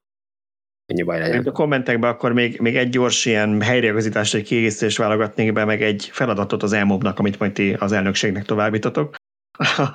A kiigazítás arról szólt, hogy múltkoriban arról beszéltünk az adásban, hogy ugye az Androidnál még nem mindig működik ez normálisan, hogy pontosabban az Android automotívnál, mert az Android autós, telefonos rendszerén működik, hogy megérti a neveket és fel tudja hívni a kontaktodat, és akkor Tibor azt mondta, hogy ő úgy emlékszik, hogy a Siri, vagy az iPhone ezzel meg a CarPlay-en keresztül sem működik szintén mindig jól. Itt ketten is azt írták a kommentekben, hogy ők rendszeresen használnak CarPlay-t, és mindig gond nélkül megérti a kontaktoknak, vagy a névjegyekből a megfelelő embernek a nevét, és fel lehet hívni a magyarokat is gond nélkül. Akkor köszönjük szépen az információt. Mielőtt az Apple beperel minket, nem akartuk rossz hírüket kelteni, úgyhogy Steve Jobs már nincsen, de ugye szellemének most is kérjük, hogy ne pereljenek be minket, mert baj lesz. Na, és az utolsó történet, az csak azért hoztam ide, mert kapcsolódik ez az egész töltős témakörünkhöz. Azt írta valaki, hogy lesz-e valami országos program a lakótelepek AC töltőkkel való ellátására? Ugye erről már sokat beszéltünk most is, hogy ez milyen jó lenne, mennyire kívánatos lenne. Villanyautós érdekképviseleti szervezetek készítenek a javaslatot vagy tanulmányt a töltőüzemeltetőknek, vagy állami döntéshozók számára ezzel kapcsolatban. Úgy érzem, hogy itt az elmobot megszorították, lehet, hogy tolmácsolni kéne feléjük, hogy lehet, hogy nem ártana, ha mindenképp fogjuk tolmácsolni. Nem csak ötletet, hanem egy javaslatot leraknának. Mindenképp fogjuk tolmácsolni az elmob felé ezt az igényt, én pedig a hallgatók felé tolmácsolnék egy ilyen igényt, lehetőséget, nem is tudom, minek nevezném ezt. Az elmobnak nagyon sokan osztják a feladatokat, már pedig az elmob az nem egy fizetett intézmény, ez egy egyesület. Az elmob arra képes, amire a tagjai együtt képesek, én úgy gondolom. Tehát ha valaki úgy érzi, hogy tud tenni, akar segíteni, az jelentkezzen elmob tagnak, jelentkezzen a különböző bizottságokba tagnak, nyilván megfelelő elbírálás után valószínűleg fel fogják venni, és örömmel fogják venni, hogy van, aki segít. Tehát igen, az elmob listájára felírjuk, továbbítjuk ezt a feladatot, a hallgatóink meg jelentkezzenek elmob tagnak, és segítsenek az ilyen feladatok végrehajtásában. Így van, tehát az nagyon fontos hozzátenni, hogy nincs fizetett pozíció az egyesületen belül, tehát senki nem kap fizetést, mindenki a szabad idejében a saját szórakoztatására, meg a saját lelkesedéséből csinálja ezt, nem pedig pénzért, tehát hogy nem arról van szó, hogy itt valakik rengeteg sok pénzt kapnak azért, hogy védjék az elektromobilitás felhasználók érdekeit, ezt lelkesedésből csináljuk csak és kizárólag. Okay. Jó, hát ennyi fért a mai villanyóra és 40 valahány percbe, úgyhogy nagyon szépen köszönjük mindenkinek a figyelmet ezúttal is, és jövő héten találkozunk a 172. adásban. Sziasztok! Sziasztok! Sziasztok!